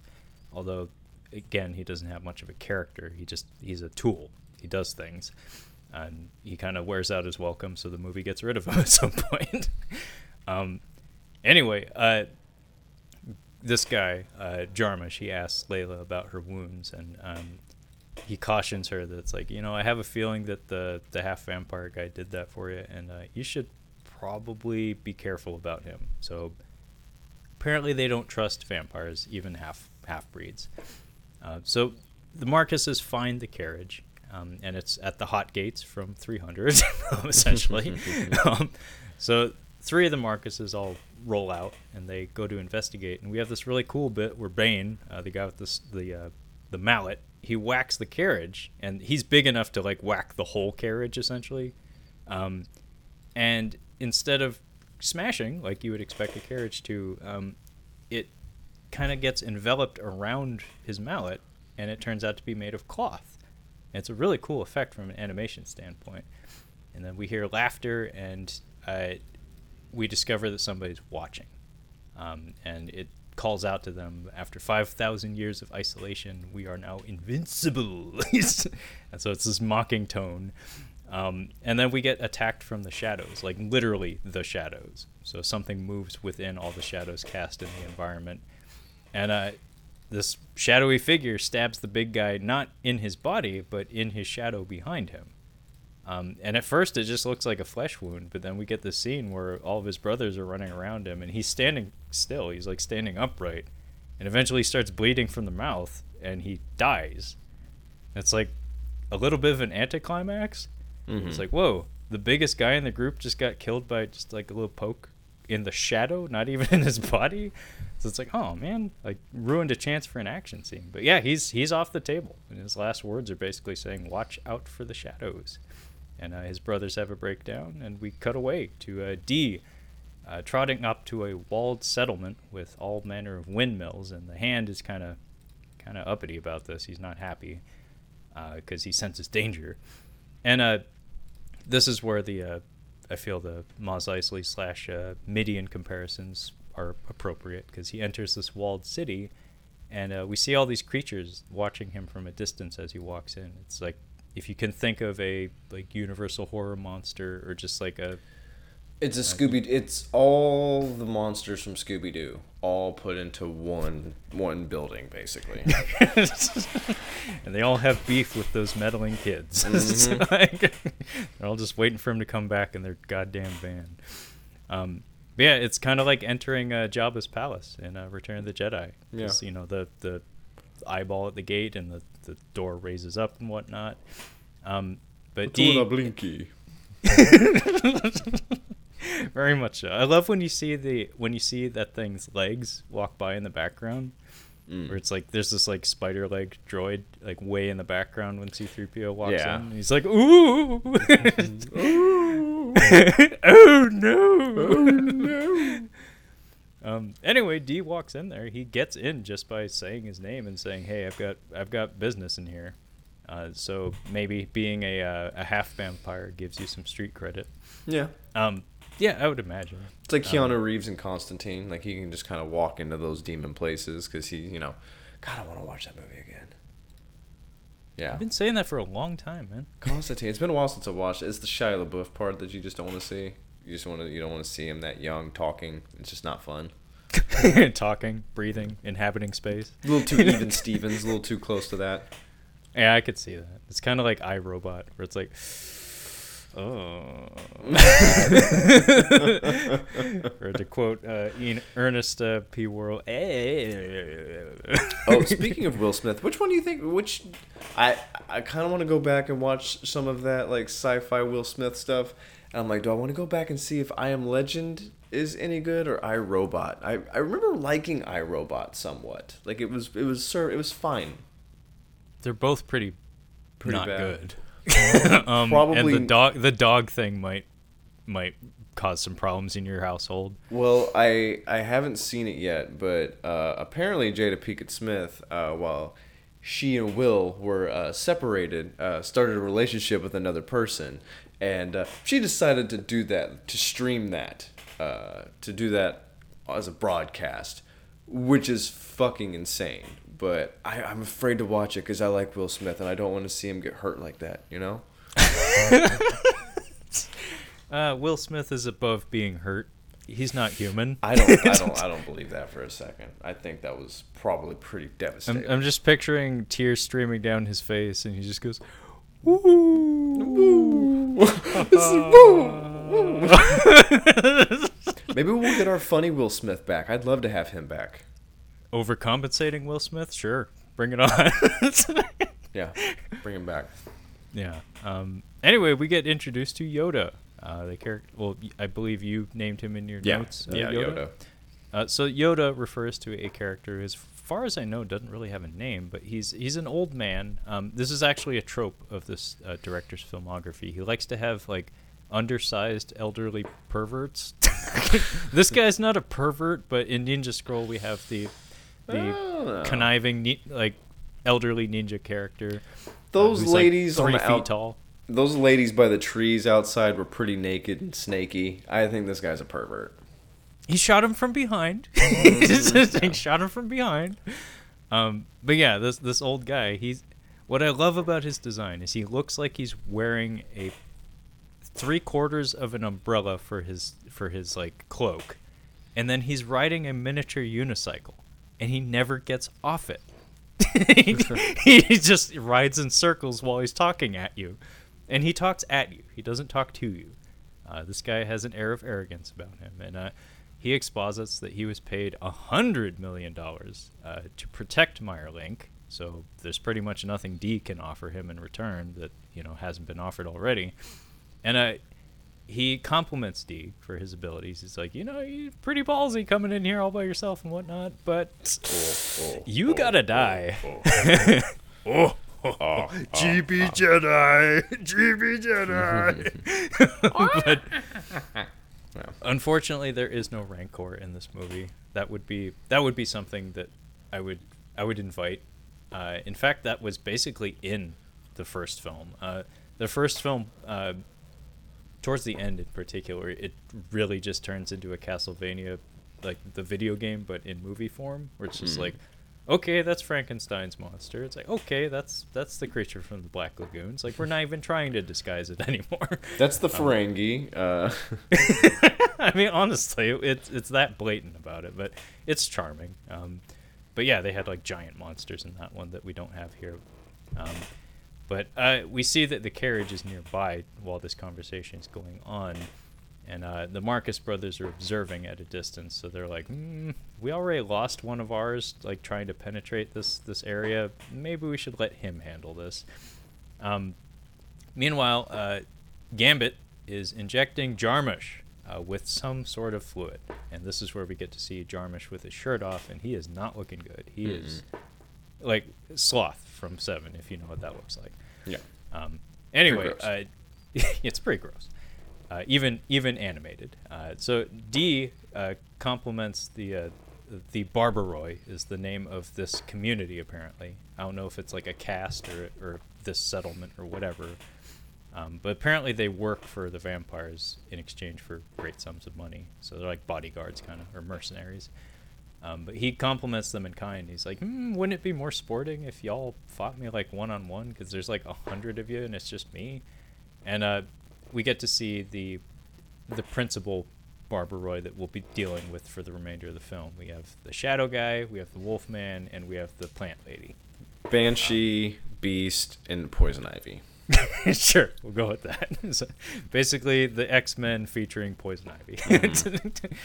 um, so they're all standing on the carriage, and they're like, "Oh yeah, we'll take them on one at a time because we, you know, we need to stretch this fucking movie out." Um, suddenly, though, before anything else can happen, a fucking ghost bamfs in and starts slinging laser beams. and the timing on this is pretty much comical. Where it's just like we're in the middle of a conversation, all of a sudden we see a smiling ghost like looking high as a kite, flying in from the heavens and just start throwing laser beams and indiscriminately blowing people to dust. Um, yeah, uh, so this would be Jarmusch um, in spectral form. So apparently he can do some sort of uh, astral projection uh, with laser beams, and it's cool. it doesn't make a whole lot of sense, um, but it's cool. Um, anyway, uh, we see that uh, the shadow guy, Banshee, he um, he can do all things associated with shadows. So he can like create dimensions and pe- cast objects and people into those dimensions. He can move through shadows. He can harm people through shadows, and uh, he literally eats these laser beams. Like he just absorbs the light and into his body, and it does nothing. Um, eventually, though, D uh, maybe just in an act of altruism, I guess, uh, spares the Barbroy, like all the innocent Barbroy who haven't even done anything. Uh, he spares them by slicing this apparition in half with his badass sword, and then uh, we see Jarmusch spasm awake, and he is not a, he is not in a good way following this. So apparently, it takes great effort on his part to do this. Um, so anyway, we start up the chase again because, like I said, that's like most of this movie is just chasing a carriage. Uh, so D is on horseback, and uh, we see that the carriage is once again a cloth illusion when he attempts to mount it, and uh, it envelops D and his horse, and it's pretty fucked up. Uh, we get to see his horse go splat. So the, the horse like bounces off the cliffside and explodes into just gore. it's like, oh fuck, dude! I hope you didn't have any special attachment to that horse. Why didn't you even Apparently- catch that? Uh, it's like a, second, if that. It's they don't focus on it or anything, but yeah, it's just it's tasty. Um, but D gets entrapped in some sort of dark dimension, and I, I like the uh, the motif, like the the, the uh, concept of uh, the shadow guy having one of those like uh, hand knot puzzles, where it's like you take a a mess of strings and you you like make a pattern between your fingers in your splayed out hands. Mm-hmm. It's like that's that's like how he pantomimes himself, like making that dimensional space that he, that void he can trap people in. So D is like trapped out of time and out of space. So he's like frozen in some sort of dark space and he can't get out. Uh, meanwhile, uh, the Marcuses are giving tr- giving chase in their uh, their tank essentially, and uh, we get to see what Poison Ivy can do. Uh, so she hops off of the, the carriage, and uh, she effortlessly glides under the, the tank, and uh, she does something that's akin to like the the absorbing man, I guess, um, from again from Marvel Comics. Uh, Nick Nolte from the Ang Lee Hulk. Anyway, uh, Poison Ivy is under this truck, and she has a trick where I, I want to say her mutant power uh, is that she can assume the uh, assume the material characteristics of whatever she's in contact with, because she turns into plants, she turns into earth, and now that she's under the tank, she turns into metal. Oh, I didn't catch that. I was gonna say she's more like an organic T one thousand. Man, I've gotta watch that. Um, yeah, I didn't No, catch that she no, turned she, into the She assumes many different forms. Yeah. She just her her uh, primary like character model happens to be green though, so I I could see you thinking like Yeah. plants. you Well, I didn't catch the metal part. But yeah, no, it's metal, and uh, it it's kind of neat the way she comes up into the tank because she's underneath it and she kind of like seeps in like the T one thousand, like liquid metal, but then she goes from like mercury metal to like iron or steel metal, and turns into a series of spikes that just like shoot out in all different directions and like create a just a a whole nest of spines inside there. It looks like a bramble bush but metal on the inside of a vehicle in motion. And uh, some people get hurt here. Nobody dies, but some people get hurt. Um, and yeah, the uh, the tank gets upended. Like, well, yeah, they have to pull over essentially. And uh, she takes off. She goes into hiding. And uh, when we all file out of the tank, we're all kind of split up a little bit. So the knife guy is hiding, and Arrow guy is too, and Leila as well.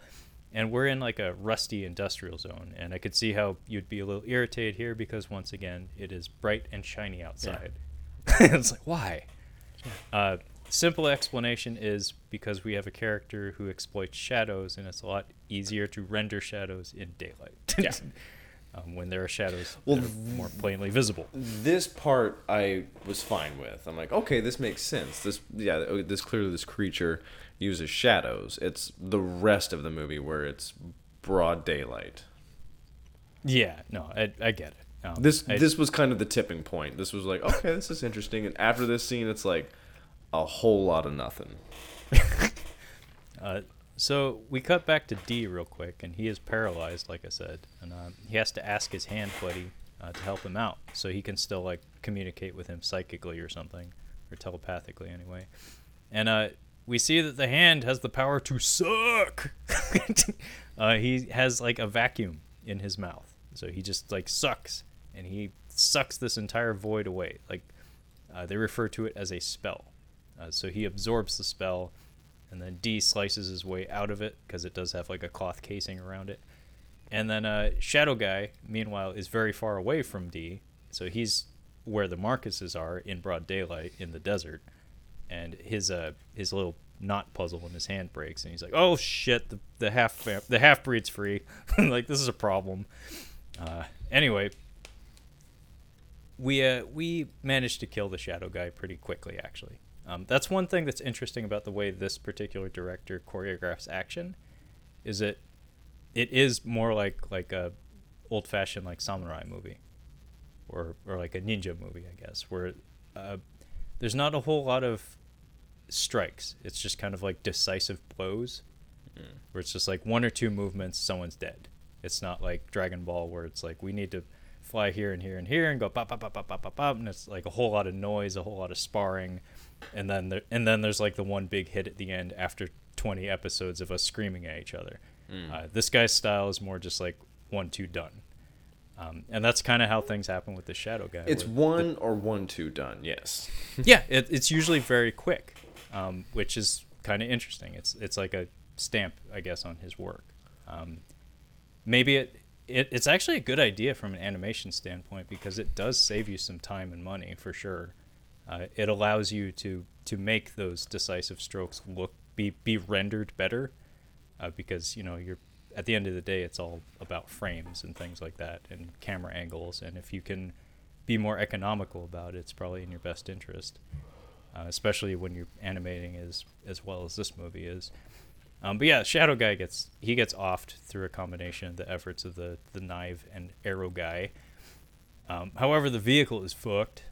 Um, and then yeah we have uh, it's almost like a plot cul-de-sac in the form of a field trip to the fucking town. Crickets. Yeah, this this scene is possibly the most useless thing, um, where we get uh, well, we get the vampire in the casket reading the letter in German, which I don't even know what that was all about.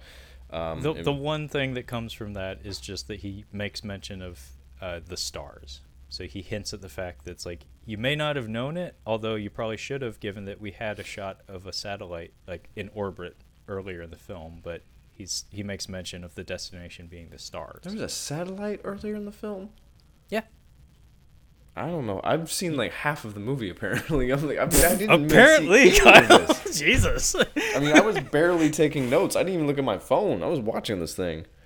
But no, it. I mean, I could see how you'd be confused because it looks like a cathedral, but you also see the curve of the Earth behind it.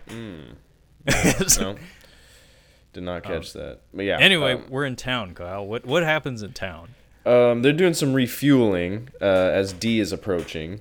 Um, and then we get a bar scene where Leila goes into the bar and she's got her gun. And it's like, uh, it seems out of place here. And I was just watching Once Upon a Time in Hollywood. So I'm like, oh, this is like a little, uh, like a little saloon scene. Um, like she goes in, she's getting a drink, and some guy comes up. I didn't realize it was the sheriff until she handed over the gun. I'm like, why would she hand over the gun? I'm like, oh, it's the sheriff. You're not supposed to have your guns in town. You're supposed not supposed to have them in the saloon for sure. But uh, she hands over his gun. Uh, but first she points it at him, which is always nice. Um, and uh, basically, D is going to uh, get himself another horse. Yeah. Uh, so she is talking with the sheriff character, and she, you know, politely mentions that, oh, hey, by the way, there's another hunter in town, a half vampire one. Um, cut to D buying an overpriced horse from an old mechanic who doesn't really pay him any mind. Um, and then the sheriff arrives with a posse, and I'm pretty sure both the sheriff and the posse are all voiced by John DiMaggio, Probably. because because we need to save money somewhere. Um, and we get this whole song and dance of uh, D saying nothing. He's just standing in the stables by this horse, and uh, the old man is trying to convince the sheriff, like, "Hey, don't hassle him. I know he's a half vampire, and we got problems with them around here, but uh, maybe lay off." And he tells everyone in the room this story of a long time ago when ten kids from this town were abducted, or I'm sorry, taken by vampires, and uh, the hero who ended up saving all these children uh, was a Dunpeal, a half vampire, half human. I'm sorry. And, uh, Do you know who's voicing the left hand? Uh, no, who is? Michael McShane. As in relations? Franklin Delano Romanowski. oh shit! Yeah. Holy Uh, shit! The big uh, Friar Tuck from Robin Hood, Prince of Thieves. Uh, the inventor from Richie Rich. Richard Swanson, the the therapist that puts uh, Ron Livingston under in Office Space. The I one who- can. Yeah. Way down. Deeper and deeper. Deeper and deeper. All the way down. That, that that movie's that movie's fun, but I, lo- I love that that scene of him. It's just a nice dark comedy moment where he dies as he puts him into hypnosis. It's, No, Yeah. uh, thank you for looking that up because I, I can see it now. Like I now it all makes sense. I didn't know that though. there was something there was something about his voice. I'm like, there's something about that the hand voice. I'm like, I just can't put my finger on it. And I originally looked at the filmography. I'm like, I looked at like the first couple people. I'm like, I have no. I actually I know who she is. I know who does the voice of Leila. No shit. She's uh, uh, Pamela Adlon. Um, Oh y- shit! Yeah. Yeah, from Californication. Runkle's wife from Californication. Yeah. Um, that's uh Bobby Hill, isn't it? I want to say she does Uh, Bobby I Hill. thought Bobby Hill was um, the Ch- Chucky from Rugrats. I could be wrong. Oh no, that probably is her. I mean, I think so. I, I could be totally wrong. She's done a shit ton of voice acting. she has a good voice. Um, she had, she puts some stank on it. Like she's good at playing this kind of character. Um, but yeah, uh, uh, Michael McShane, you said it was. Mm-hmm. He has that Seth Rogen fat guy laugh. Seth Rogen Yeah. has the best laugh. It's a chuckle. It is. Yeah. it is a jolly chuckle. It's great. God. In fact, the G- the DreamWorks company even went on record saying it's like that's pretty much half of why we work with him. it's like that's Makes why he's in. Kung Fu Panda as a fucking insect. Damn. She did some of the Spawn cartoon, the Godzilla series. Jesus, I'm trying to find. Uh, when did King of the Hill start? uh, Mid '90s, I want to say. Um, I know she was on the show for sure. I can picture her doing a sorority sister's voice in a in a Luann centric episode where she gets a, indoctrinated into a cult. It is. She's Bobby Hill. Correct. Yeah, Bam. I, did know my shit. that. anyway, Sorry. Uh, so so uh, that's it. It happens, especially in movies. You can only be bothered to pay half attention. Yeah. Um, we we were talking about fucking sports earlier. That's It's true. like- it's fine. It's our show. God damn it. Um, so this old man uh, fails to convince the sheriff with his words, so he ends up he ends up pulling out a giant fucking gun. A BFG. Yeah. Yeah, it's the BFG 9000. And uh, he basically reasons with the sheriff that's like, you know, this this this can kill all of you. Maybe let the guy go. And we learn that uh, the old man recognized D as the same Dunpeal that rescued those children. Oh, by the way, I was one of those I was children. one of those children. Yeah. Uh, so he, you know, he's gotten around his prejudice, unlike everyone else in this town. Because, by the way, uh, the Dunpeal that saved all the kids was run out of town back then. Uh, so this is like a teaching moment. Um, very X Men like. We're making a lot of comparisons. There's a here. lot. There's some X Men going. Th- th- they've seen. They've read a few comic books. I'm just saying, like they've seen some Marvel and DC comics. Oh yeah, for sure. Um, I was reading about a, a manga the other day um, that I I may have you watch an animated version of at some point. I was doing some research and uh, the author numerous times in in uh, being questioned about his character designs, he was making references to X Men all over the place. Um, I mean, there- he made his own characters; they're definitely original creations, but they're everybody takes inspiration from what they know, and he wasn't shy about admitting it, which I admire. It's like you know, you, sh- you should be honest, like give credit where credit is due. Um, anyway, D takes off with his horse, and we see that Leila witnessed the whole thing and didn't interrupt. Uh, so she's kind of on the fence, I guess, about how she feels about him. Uh, so we cut to the Barbarois and Meier Link and the girl Charlotte uh, at a pond, and it is this like overgrown area with like Greek style ruins, like pillars all over the columns all over the place. And this scene is gorgeous. Holy shit! This landscape, um, the background paintings are just lush and colorful, really vibrant. Oh, I was seething here. I was seething with anger. I'm sure you were. so, so uh, Charlotte steps out of the carriage where where Meier Link cannot follow because he is a he is he A was vampire. born a vampire. Unlike Deacon Frost, he was born a vampire. Mm-hmm. And uh, yeah, uh, D shows up a few minutes later, um, and he, he just plainly announces himself to this girl, and uh, he's like, "Hey, why uh, why are you calling out to the vampire guy? Like, uh, he you guys stupping or something?" Um, and she says, "I love him," and this is where I started to wince because this uh, gothic romance stuff is not really my thing. Mm-hmm. Um, it's to me, it's like it's a very juvenile, very immature outlook on life, uh, largely unhealthy in my Mhm. mind. But but that shows, you know, like maybe my my thoughts in, on these matters. She's like under maybe that- maybe it, maybe that's on me. She's under that Thulsa Doom spell. yeah, uh, she's on she's under that uh that anaconda spell. The lions ate him. uh, I love the Thulsa Doom speech when he finally meets him. That's a great where he movie. had- when he has the gal jump off the cliff. Mm-hmm. Yeah, I That come to me, my child. Come. Yeah, it's pretty bad. That is power. And I love how he tells him straight up. It's like, yeah, that thing that your people value so much. Oh, your people that I eradicated. It ain't shit. I got bored of it. Mm-hmm. yeah, we should uh we should do a Chris Farley show uh, episode on Conan the Barbarian. I totally could. I love Conan. Mm-hmm. I, I I love Conan to the point that I have a lot of comics. I have a lot of Conan comics, and Oh. they're all great. um, anyway, uh, she tells D that she is fine with dying. She just can't live without her vampire man. And uh, Leila shows up. She bamfs in from out of nowhere, and she smacks this gal. And me, being who I am, I was like, "Yeah, you show her." and uh, she, Leila, holds up her pistol to D, and she's like, "You want to do something about?" it?" And uh, then she gets interrupted by Poison Ivy, the plant Yeah. lady, um, who is now in proper plant lady form because she's in contact with the environment around her, and she's like on a tree. She's pretty hot. So she, she- yeah, not doing bad, you know, doing all right for herself. Uh, Mhm. So she attacks from above, and uh, she's like rains down needles on everyone around her, and uh, we get to see D uh, walk on water. It's kind of a neat trick. He runs. It's not like a basilisk. He just like tiptoes across the water effortlessly, um, and he slices after her uh, through the tree line, and she uh, escapes by morphing into a tree and kind of hiding.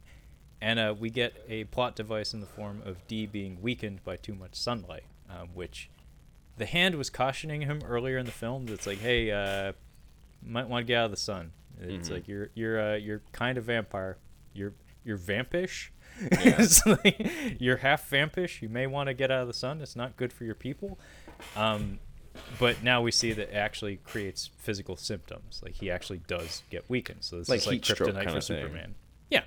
I think they even say that, like heat stroke or sunstroke or something. And it is very much like Superman exposed to kryptonite, where it's like he's weakened, but very rarely to the point where he's defenseless. It's like Mhm.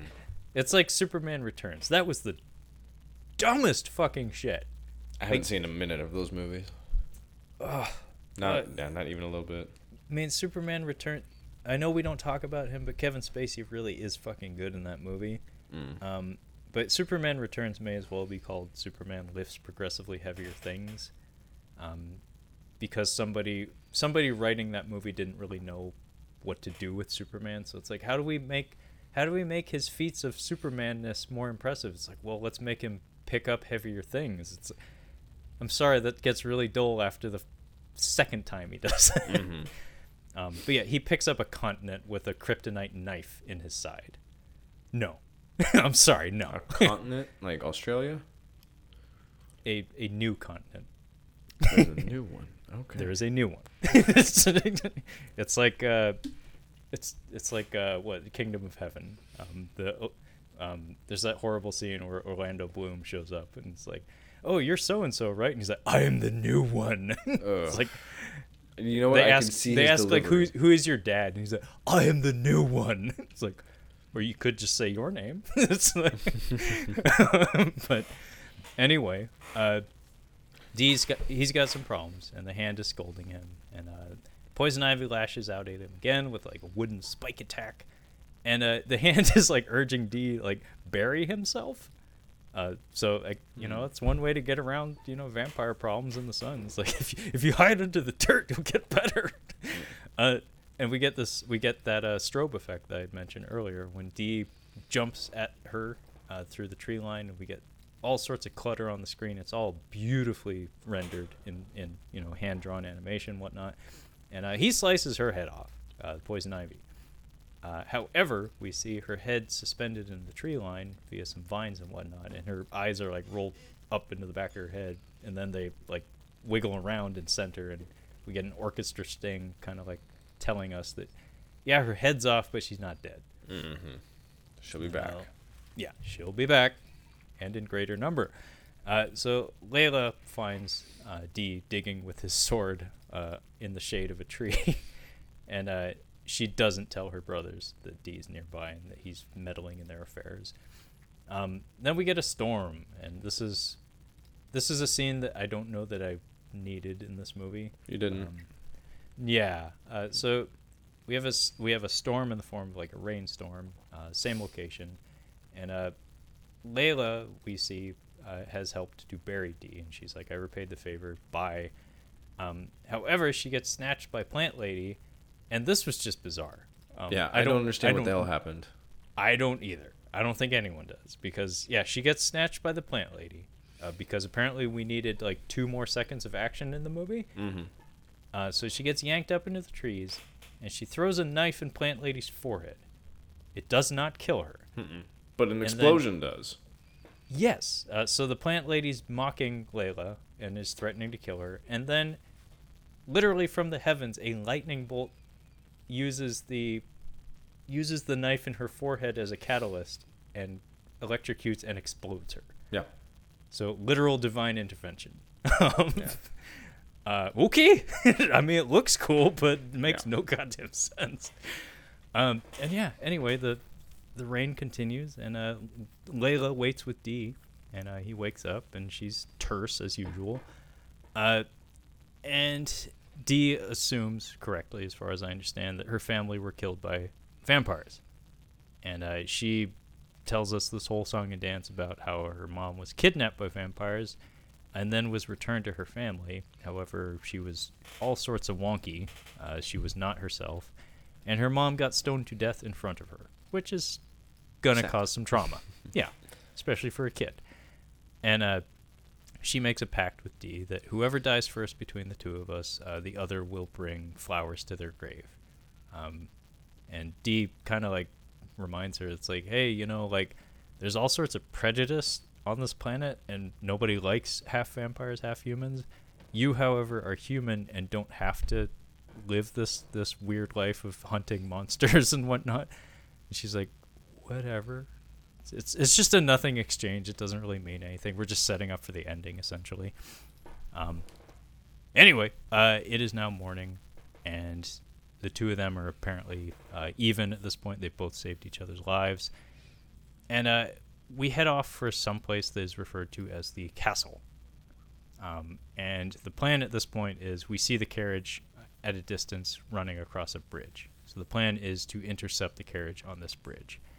And uh, do you remember how this goes down, Kyle?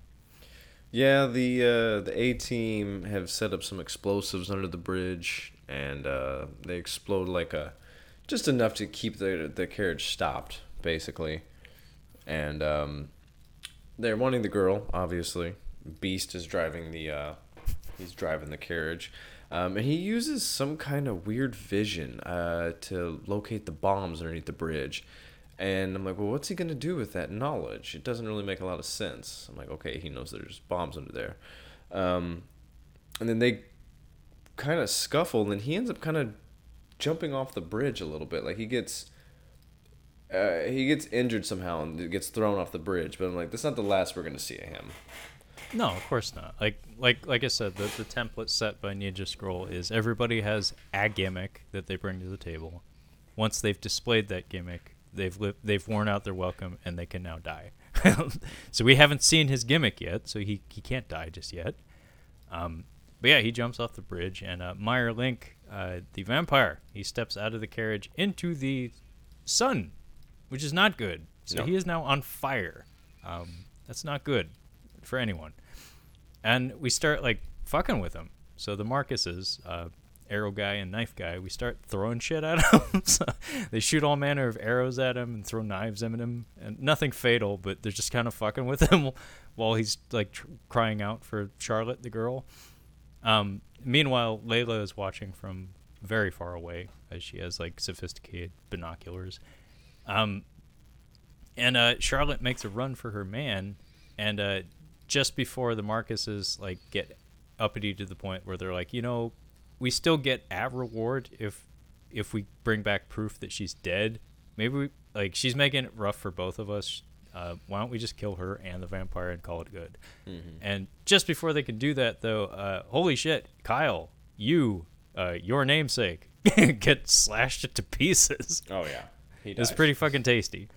Um, he gets slashed by something unseen, and uh, the other one, uh, Gambit, he gets his fucking eye gouged out, like slashed. He gets slashed across the face, and uh, we get kind of like a full reveal of Beast, and it's not an especially creative look. Um, he's basically just a gi- he's just a werewolf, but with a giant mouth in his torso. Yeah, which doesn't make a lot of sense. Where's it gonna go from there? Like, yeah, um, you're yeah. It doesn't really make sense. maybe another dimension. Standpoint. Maybe the mouth is coming from another dimension. It's just using his uh, stomach as a portal. Yeah, I mean, we already had some of that with the Shadow Guy, so Mhm. sure, we'll go with that. But yeah, We'll he's he's basically just a, a bipedal werewolf with an extra mouth in his stomach. Yeah. Um, yeah. Anyway, uh, Gambit actually hops off the bridge here, and this is how he discovers that the explosives have been moved. Um, so he, in mid fall, uh, clicks the detonator, and, and as it so happens, um, the bridge isn't going to blow. Um, The Mhm. water below him blows up. Uh, he does survive, however. Um, so at this point, uh, Meier is reunited with the girl. Um, he's he manages to resist biting her. Um, this has been a recurring thing throughout the movie. He's like resistant to biting her, and uh, we start to get some shots of where they're headed, and uh, we get a shot of a throne, and then mountains, and then Leila and uh, Jarmusch. Leila and Jarmusch are like in the in the back of the the tank as we're riding to this castle destination, and they kind of exchange words here, um, kind of understanding that we're both into we're all in too deep. Like there's no going back. Uh, so apparently this is a point of pride at this point where it's like we lost too many. Um, even though it makes more sense to turn back and you know spare our lives and whatnot, we're gonna keep going because this is an action movie. God damn it! Sometimes anyway. Mm-hmm.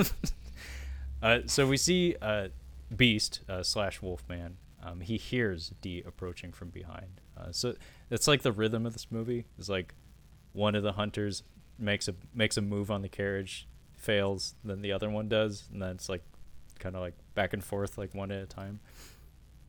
Um, but yeah, uh, Kyle, you were really impressed with the look of this castle, right? Yeah, um, it's you can tell it's it, you can't really tell the scale from like when you first see it. Like it's from like way way back. Like oh, this just looks like a big castle. But when we actually get up close to this thing, it's got like its own Golden Gate Bridge nearly. Like this bridge to get over is fucking huge. It's not quite that big, but it's pretty big.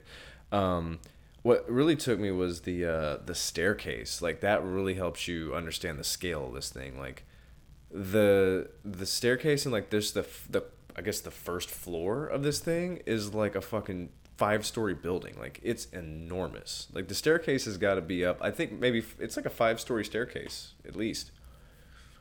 Yeah, um, the shot from above when the carriage first enters it, it's like, holy shit, this is like a city almost. Yeah, it's But- yeah, it basically is. It's like Cloud City almost.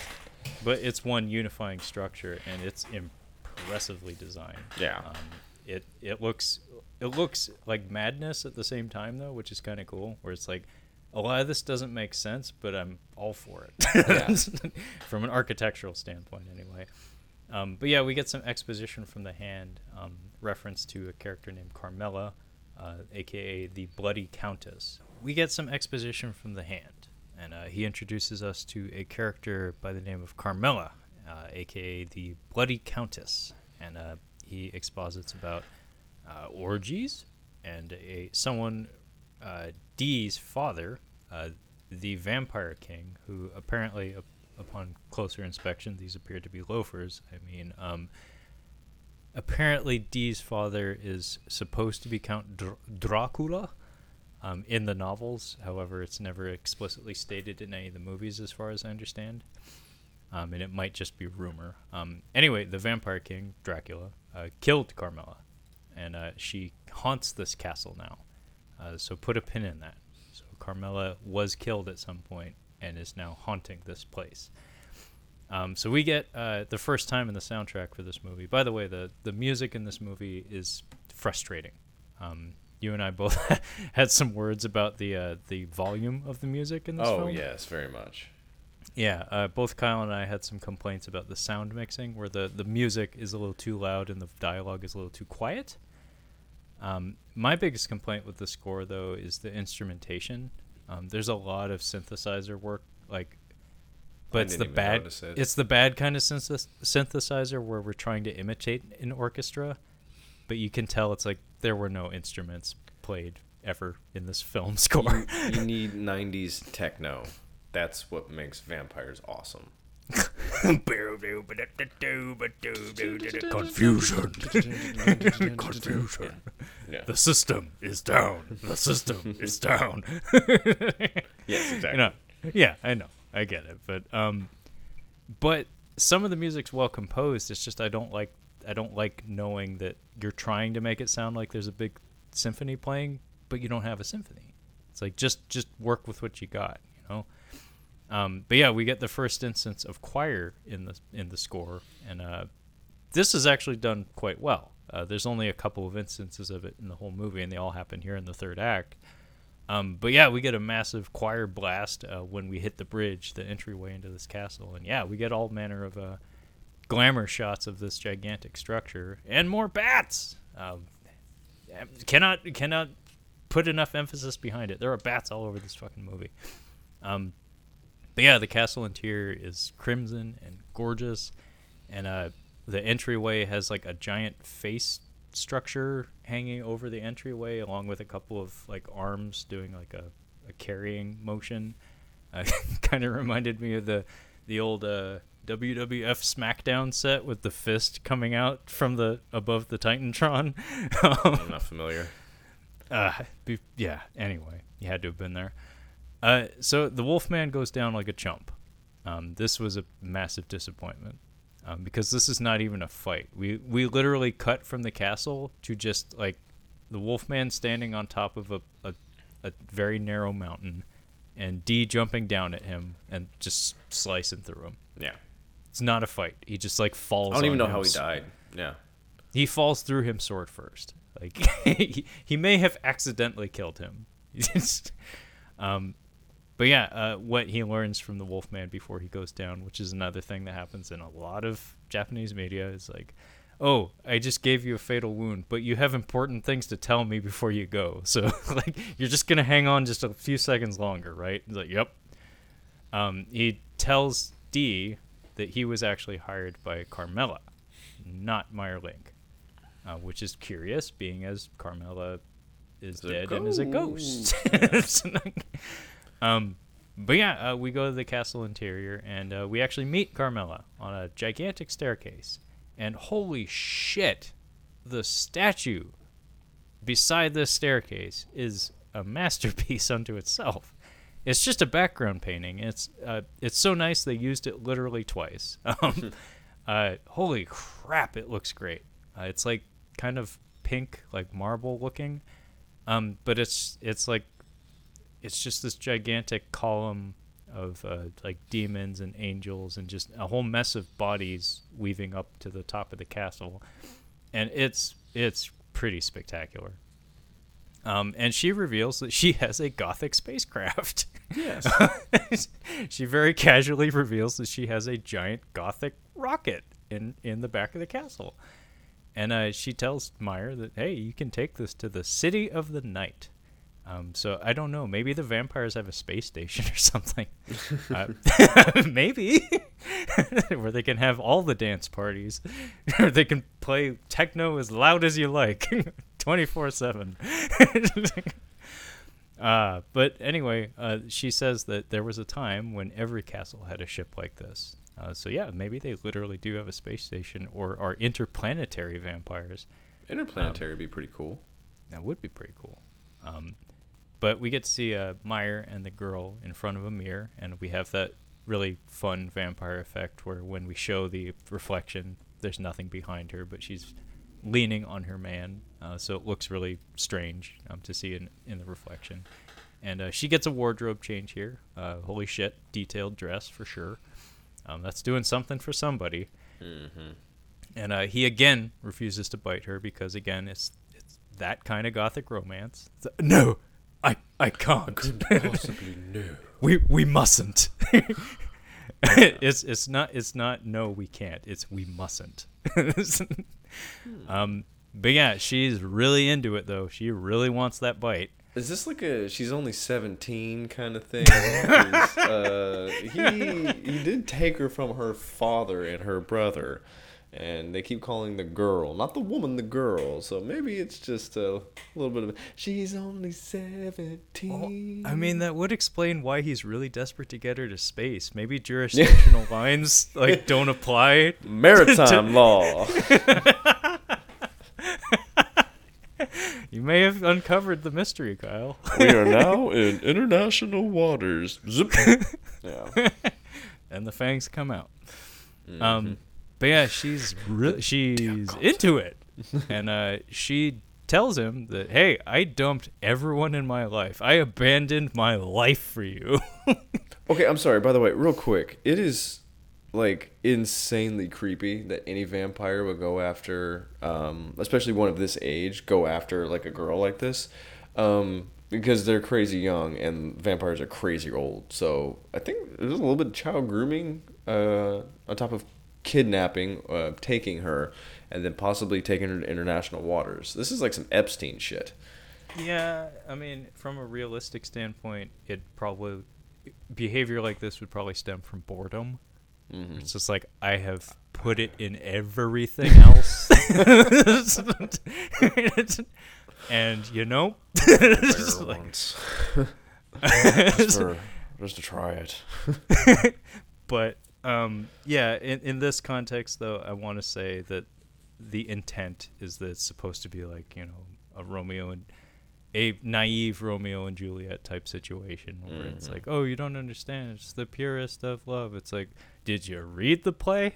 It's like, Those kids were dumb. Yeah. they got a lot of people hurt because they were selfish and dumb. And, uh, Um, but yeah, uh, definitely the intent behind this in the movie, in the context of the film, is that like it's supposed to be like, oh, we're you know star-crossed lovers, blah blah blah blah. Um, but yeah, I love that she tells him like, hey, I don't, I dropped my entire life, I abandoned my family, and then he just pauses, doesn't say anything, and he's like, I have to return some videotapes.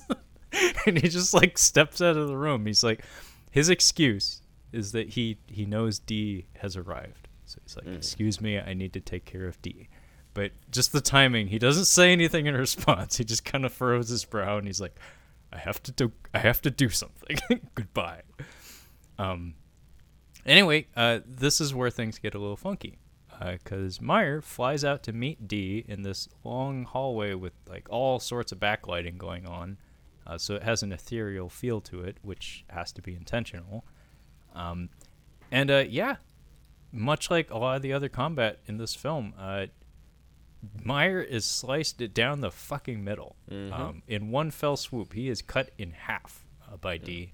Um, but not before Meier spots um, Charlotte, his gal, um, from within D's cloak, and he's like, "I'm taking your lady." Shink. Yeah. Um, so again, it, it it's intentionally dreamlike, and we'll see in just a second here that this probably is largely an illusion. Yeah, because D busts into a thousand bats. He turns into Ozzy Osbourne. Um, but yeah, uh, we cut from that to D uh, stepping into the same room that Meier and Charlotte were in before, and uh, we hear the hand kind of like buzzing about how mm, something doesn't seem right. And uh, D gets transported to like a bloody void. Um, So second trip to the void, although this one is red instead of black. I thought this was his mom because they were talking about your father did something and killed her. I'm like, I thought this was his mom, basically. Oh, oh, that was causing all this. yeah. Yeah. Um, no, it's an illusion, but um, the character that visits him is supposed to be his mom. Um, Oh, it who is? again. Yeah. Uh, when I did some research, I guess um, the novels point to this actually being uh, Mina Harker, um, Winona from the Bram Stoker's Dracula film. oh, gotcha. Uh, so the Dracula connection goes on. Um, but yeah, uh, he goes to this uh, bloody void, and uh, meanwhile, um, Jarmusch is uh, urging Leila and uh, Gambit uh, to to not go. He's like, "It's too dangerous. Don't go in. There's ghosts and shit in there." And it's like, "Well, it's- you're a ghost. Shut up." um, but yeah, uh, D encounters an apparition in the form of her dead mom, who, as far as I know, never turns to face the camera. She's just like sitting down, facing away from him, covered in blood. Um, and meanwhile, the Marcuses are storming castle, literally, and uh, Gambit is attacked by his dead brothers. Uh, they float towards him in coffins, and he's ecstatic about seeing them because apparently he's that dumb. Uh, it's, it's like you are in a haunted castle, sir. I mean, at least Liu Kang was like kind of leery about uh, his brother popping up. Like he just watched Shang Tsung morph into his brother, and he's like, I don't know. I think this might be a trick. it's like seriously in the middle of a fist fight. yeah, he watches him morph into his brother. he like, watch he watches him from behind. He watches Shang Tsung, who is wearing essentially a, a sexy vest. Mm-hmm. He watches him grow satin pajamas. He watches him lose He- thirty pounds of muscle and turn into a five foot four Chinese man in a gi. Yeah. Yeah. Uh, from behind or not, in the heat of combat or not. Chang? Remember when our parents died? Oh man, if I, I'm sure there's like footage on the cutting room floor of Linden Ashby, Nick Cage down below, being like, "Are you fucking serious?" like, like, like, like punching Sonya in the shoulder and be like, "Are you fucking serious?" Like, Earthrealm is at stake, and this piece of shit's not confused. you fucking idiot. Yeah. he should have thrown his. Oh, he lost his sunglasses by that point. Or you just see like, you just sitting there like, Chang, and you just see a fucking, like a shoe just hits him right in the head. it's not him. Wake the fuck up! Wake up, bitch. Uh, anyway, uh, Gambit gets felled by his own arrows from behind. So Yes. someone with telekinetic powers throws some arrows into his back, and he falls down. And uh, his uh, cross necklace also melts, um, which is, a, I guess, a callback to the beginning of the movie. I don't know. Uh, it's it's similar on a visual level. I think I think you're right. I think it is supposed to communicate to us that it is her. It it was her that was the bat. It was her messing up stuff, and she is not confined to just her mansion. So she's not really a ghost. But I don't know if that that, that counts for vampire ghosts. Maybe vampire ghosts can move a little bit. I want to say they get special powers because Yeah. vampire. Honestly, when it comes to vampire lore, holy shit! Like vampires get too much. Like Also, vampires do are nothing. Vampires vex me. They frustrate me. Yeah, something vexes thee. Um, yeah, vampire. Uh, the crosses do nothing in this movie. Like absolutely nothing Yeah. as far as warding yeah. off vampires. Yeah, vampire rules are very sketch in this in this particular setting. Uh, I seem to remember that being the case in the first Vampire Hunter D film as well. Um, also, the vampires are sometimes just referred to as nobles. Um, the first film put emphasis on the fact that the nobles kind of forever ruled over humanity and then really fucked things up. Like, I think there's explicit reference to nuclear war, which kind of turned back the clock on humanity and put us in this situation where, yeah, there's all these castles inhabited by vampires who have spaceships and shit. Meanwhile, the rest of the folks have horses I feel like and, gu- and guns that they don't know how to use. I feel like at this point, if that was like on the news feed coming up this in the next couple of weeks, is like nuclear war. Like fuck, why not? Why the Why fuck the not? fuck not? Go. Oh, good. oh, fucking good. Yeah, I'll start smoking again. Uh, you, you need to crack a beer while you're storming around the house. You go, oh, good. if I see it, great. if I see it as like nuclear tests are happening or like nuclear nuclear war is imminent now, I'm like, all right, well, I'm gonna go buy a carton of cigarettes because I think we're just about I think we're just about finished. no filters. Um, Two big fat cartons. uh, so, Gambit is down, and uh, Leila comes across an illusion of her younger self praying over a grave in the snow. Okay, Uh, this the- is dumber. Okay, I'm sorry. Hers is dumber than Liu Kang. Uh, I feel like because at least Liu Kang, you have like the visual of seeing your brother and like what that might do to you emotionally. Like seeing someone that you've lost recently is just like, like even though you know it's fake, it's still like it kind of gets you by surprise and like oh I'm having like an emotional reaction. She's seeing herself as a little girl. I'm like how fucking stupid. If I saw myself as a little kid, I'm like I'm something's going on. something's happening. Something is amiss. something is amiss because I am not supposed to be seeing that. Well, I mean, yeah, the the intention behind it seems almost like maybe she's just imagining it. Like maybe Carmila didn't give a shit about her because there's no intent behind it. Like Yeah. there's she doesn't even get attacked here. Whereas like Shang Tsung, like actually it probably would have made more sense for him to be like cornered and to have Liu Kang like pulling his fist back and then he changes and just for like a split second. Like not even a long time. No conversation, just I'm Chang and he's like, "Oh, fuck." Yeah. And then he shoves him and he falls to his death. Yeah. I win. Flawless victory, but not really because I got my ass kicked for two thirds of it. Yeah. They are mine. Forever! I love that delivery. Yeah. Uh, we already did an episode on Mortal Kombat, Kyle. It we let's do it again. we'll try to keep it. We'll try. We'll do like a forty-five minute just recap. That episode is over three hours long, if I'm not mistaken. It is. Yeah. Yeah. Check it out, folks. if you're bored at work, check it out. But If you're bored on a long drive, two long drives. Two.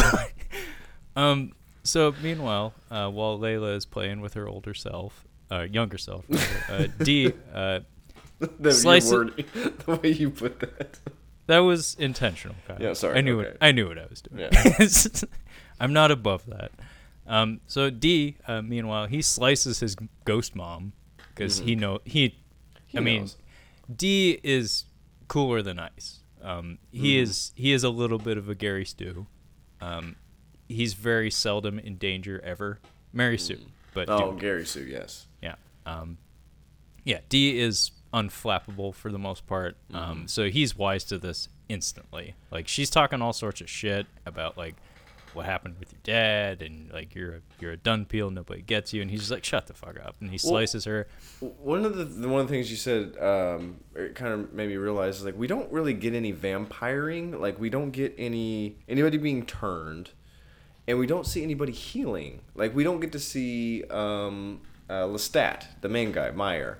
Like he's burnt. Like his side of his face is burnt. And then when he comes into the castle, he's totally fine. We we do get to see off-screen progression because we do see him in the coffin when they're riding up to the castle. His his burns are less than they were. Um, but I thought you were supposed to drink blood in order to kind of. It was like your.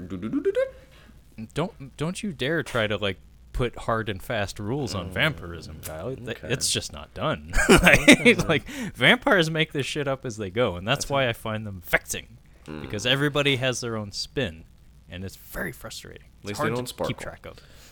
At least they don't sparkle. No sparkly vampires.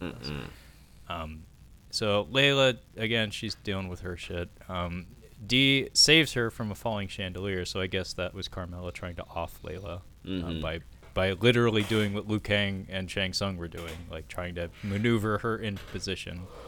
Um, so I guess this does explain that she is in fact a ghost, and huh, actually, she it, it does seem like she does have to use physical means to harm people in, in the real world, Mm-hmm. where she just she can't just throw a ghost at you and kill you. She has to like take your own arrows and throw them into you, or a chandelier and drop it on you. Um, but we get to see Carmila um, doing the the Dracula walk on the wall, um, which is a thing that apparently Dracula does, um, not just in the Bram Stoker movie, but in you know other spins on that story. In fact, I think it's from the original text of him walking on the walls and whatnot, walking on the ceiling. Um, kind of like what David Bowie in Labyrinth or whatever, which I haven't seen, uh, but I know Oh. by reputation. That's the that's the fourth. That's the the fourth Musical? Hall- the Halloween musical because that I'm gonna count that. Yeah. Sure, I'll it's, allow it. it's got a it's got an ominous feel to it. Yeah. Dance, magic, dance. Hey, don't don't don't do it. I know that much. Don't you make fun of Bowie? Hey, hey, nobody was making fun. Mm. Paying homage to. Yeah, it's a little pokey. Uh, so anyway, uh, Carmila is laughing at them from the wall, and uh, she turns into bats. And uh, Gambit shows up, and he is hostile. He has been bitten, and he is now a vampire. And he takes Leila hostage, and he threatens to bite her unless D yields. And uh, meanwhile, we cut back to Charlotte ascending a staircase because she thinks that her man is waiting for her at the top. Um, so suddenly, just as he did before, Jarmus shows up in spectral form, and he rolls up and he gives. Kyle's Kyle's doing a very good imitation of what it looks like. So He smiles. has- it's just it's yeah. very strange for uh, an apparition. Yeah, he is smiling. He's got his eyes rolled back into his head. He is high. and uh, he rolls up to his bro, uh, to Gambit, Vampire Gambit. And, you know, I don't know if Gambit ever became a vampire in the comics. I know Jubilee did. I don't know about Gambit, though. Um, anyway, yes, that did happen. Um, anyway, uh, he hugs Gambit, and he goes kablooey. He blows himself up in spectral form. Yeah. And uh, so Gambit's gone. He's dust. And we cut back to uh, Jarmusch for a second. We see that he injected himself with the spirit goo and is now dead from overexertion, presumably, Yeah. Because it probably puts a lot of stress on your body. These dudes are falling like flies. There's no wonder there's not a uh, uh, sequel to this. Like everybody's fucking dead. Well, apparently this was mostly based on one novel out of like 30. Holy So shit. these characters probably were just one and dones, with the exception of maybe Leila. Maybe. Maybe. Maybe. Um, Is it like a like D just stays the same? You just have reoccur like it's just well, I It's mean, like the- even the end of this movie points to the fact that he lives a long time. gotcha. Um, so yeah, that's actually kind of a neat idea where you have this guy who can live across many different times and places, and he doesn't have to change. It's just all you can have a revolving door of characters, um, and explain it away by just like, oh, this story takes place three thousand years from now. all those people are dead; they don't matter anymore. Um, anyway, uh, Charlotte Charlotte uh, is in a trance, and she goes and embraces her man, uh, Meier Link, and uh, we have this really spectacular rotating shot of him holding out one side of his cape and uh, giving her a old nibble on the neck. mm-hmm. And uh, like I said, the the animation quality here is pretty astounding. Um, and uh, the choir busts out as he's biting her, and uh, she falls down on the floor, and blood pours out her neck. And uh, we have these shots cutting back to the throne that we saw earlier, and there's a giant sword uh, planted in this open casket, and we see blood pouring out from both Meier Link's body.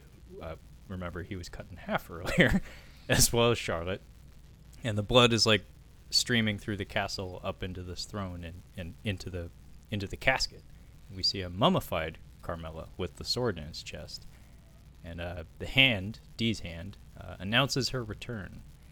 Um, and meanwhile, though, Meier Link comes back to life. Like his his face merges together Uh, so he is not dead. Um, and we have a white void where uh, D, it's like a white dimension now. So he's been to a black, a red, and now a white dimension. um, it's some sort of void where he approaches a defiant Carmila, and she's on a throne made of a conch shell, a giant conch, and uh, pretty spectacular visual. Uh, she has a sultry uh, red gown with uh, Gary Oldman's hairdo from the early parts of Bram Stoker's Dracula. Mm-hmm.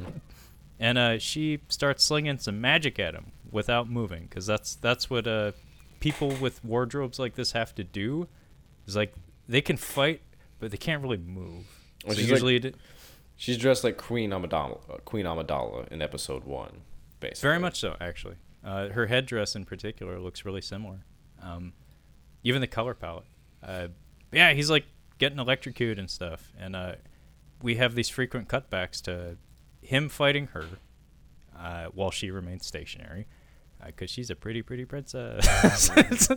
I hate that in like video games and stuff where you have that character who's like supposed to be like a fighting game character or something, but in terms of like the physicality they put into their movements, it's all just kind of like, oh, uh, and then they like throw magic and shit at you.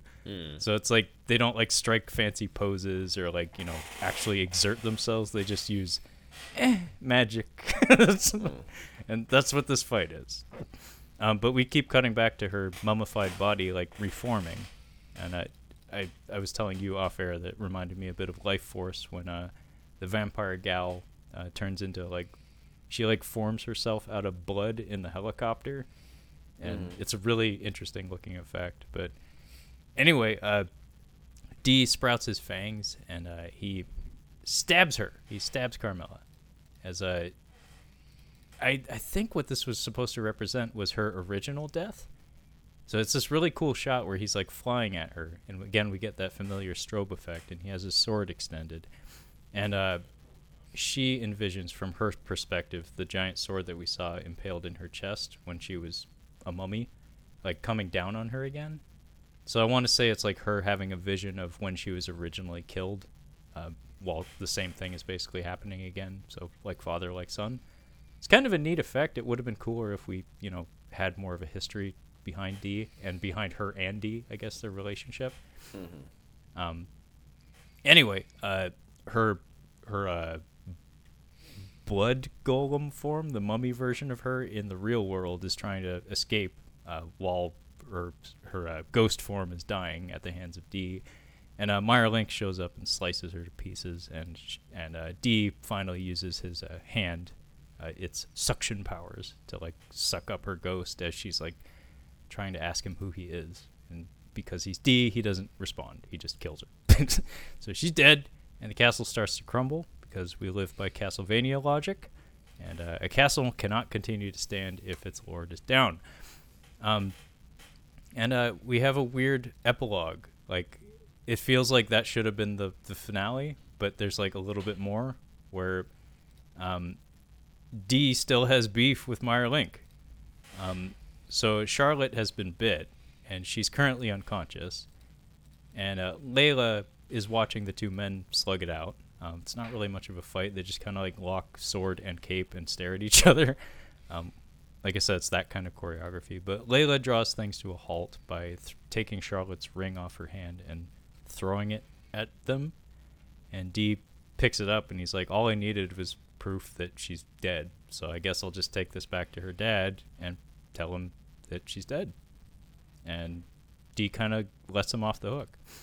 So it's understood that she, when she regains consciousness, will become a vampire. And she and Meier can get on the spaceship in the back of the castle and uh, ascend to the stars. Um, and yeah, that kind of sets us up for the finale of the movie where uh, w- Leila and D leave the castle and they get to watch the the shuttlecraft take off, and it does in fact leave orbit and whatnot. So I guess good for the the happy couple. And uh, the epilogue sequence, though, in proper, is a, a funeral. And uh, we see a bunch of people gathered around a grave and whatnot, and then a little girl runs off to a tree uh, because there's a stranger on a horse uh, standing under this tree. And she was like, Oh, who are you? Did you know my grandmother? And she's like, yeah, did you know my grandmother Leila? and she invites. It turns out to be D, by the way. She invites him into the house, and he's like, nah, no. Um, but long story short, uh, he's fulfilling the pact that Leila had casually made with her when they were uh, hiding from the rain. Is that like if whoever dies first, the other will show up and leave flowers at the grave. Uh, so he holds up his end of the bargain, and this is presumably many, many years after the, the events of the whole movie. Um, but yeah, uh, final shot of the movie is uh, him riding off into the middle distance on his horse, and then we tilt up uh, through the trees, through the mountains, and up towards the sky. Credits, and that is Vampire Hunter D Bloodlust from mm-hmm. the year 2000. 2000. Yep. Your face is telling me a lot, Kyle. oh, I'm just really tired today. But yeah, um, this is a bookend kind of movie. Starts off cool, gets really slow, finishes fine. Yeah, I, I would agree. The it does it does uh, drag in the middle a little bit, um, but uh, uh, there's certain things in animation that I look for that Im- impress me more than other things, and this is one of those movies that has a lot of that. It's like I I'm just glad that they got some of the shots that they did. Um, even if the whole movie built around them isn't very good. Yeah. Um, that happens a lot in animation, to be honest, especially Japanese animation, where it's just like, man, you guys sure put a lot of effort into some of the dumbest shit, but I'm glad that you did, and I'm glad that I had no financial stake in it. um, I don't know if you're the same way when it comes to animation, but for me, I can justify my tastes just purely based on like aesthetics sometimes. No, um, I, I generally for animation it is uh, the, the, the jokes. Like it's just I watch funny shows like Archer, um, Rick and Morty. I've been watching recently. Um, yeah, it's not so much the aesthetics. It's like I just kind of want a funny show or an entertaining show. So generally, anime kind of falls flat for me where it's just like yeah some of this animation's all right but i'm like what's going on with the story and like it's kind of moving slow hmm well i'm trying to take all that to heart uh, for future programming choices this month because mm. I feel like I feel like my my miss to hit ratio is like real bad. like I feel like my batting average with you, Kyle, is terrible. Basically, what you have to do with anime is I don't like it. You have to get me to like it. That's that's well, basically how it is.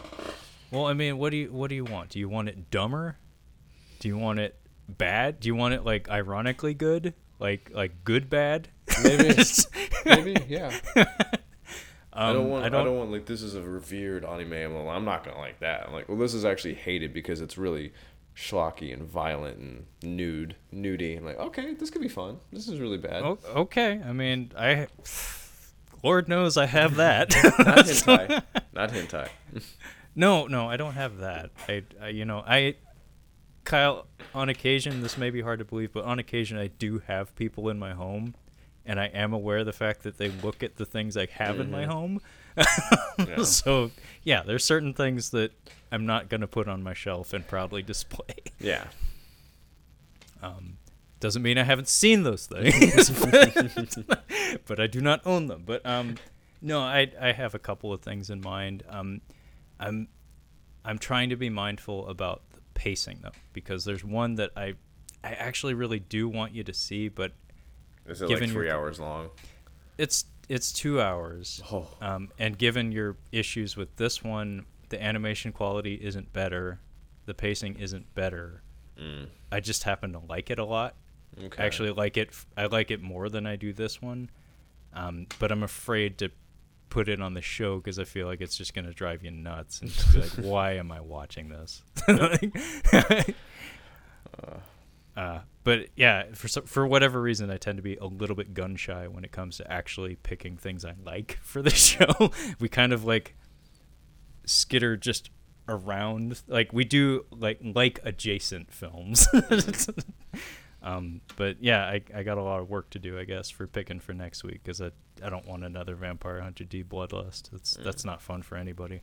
Although we did talk about sports, so maybe somebody yeah. got something out of that. um, but that being said, um, we are in the midst of Anime August, so expect at least three more anime related episodes this month.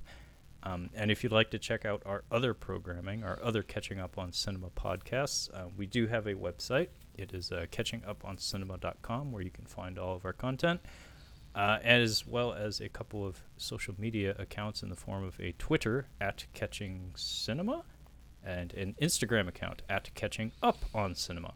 Uh, so yeah, feel free to hit me up at either of those accounts uh, if you want to, you know, make suggestions or just you know tell me how bad I am at picking movies. that being said, uh, thanks so much for listening, and we'll catch you next time. Yeah.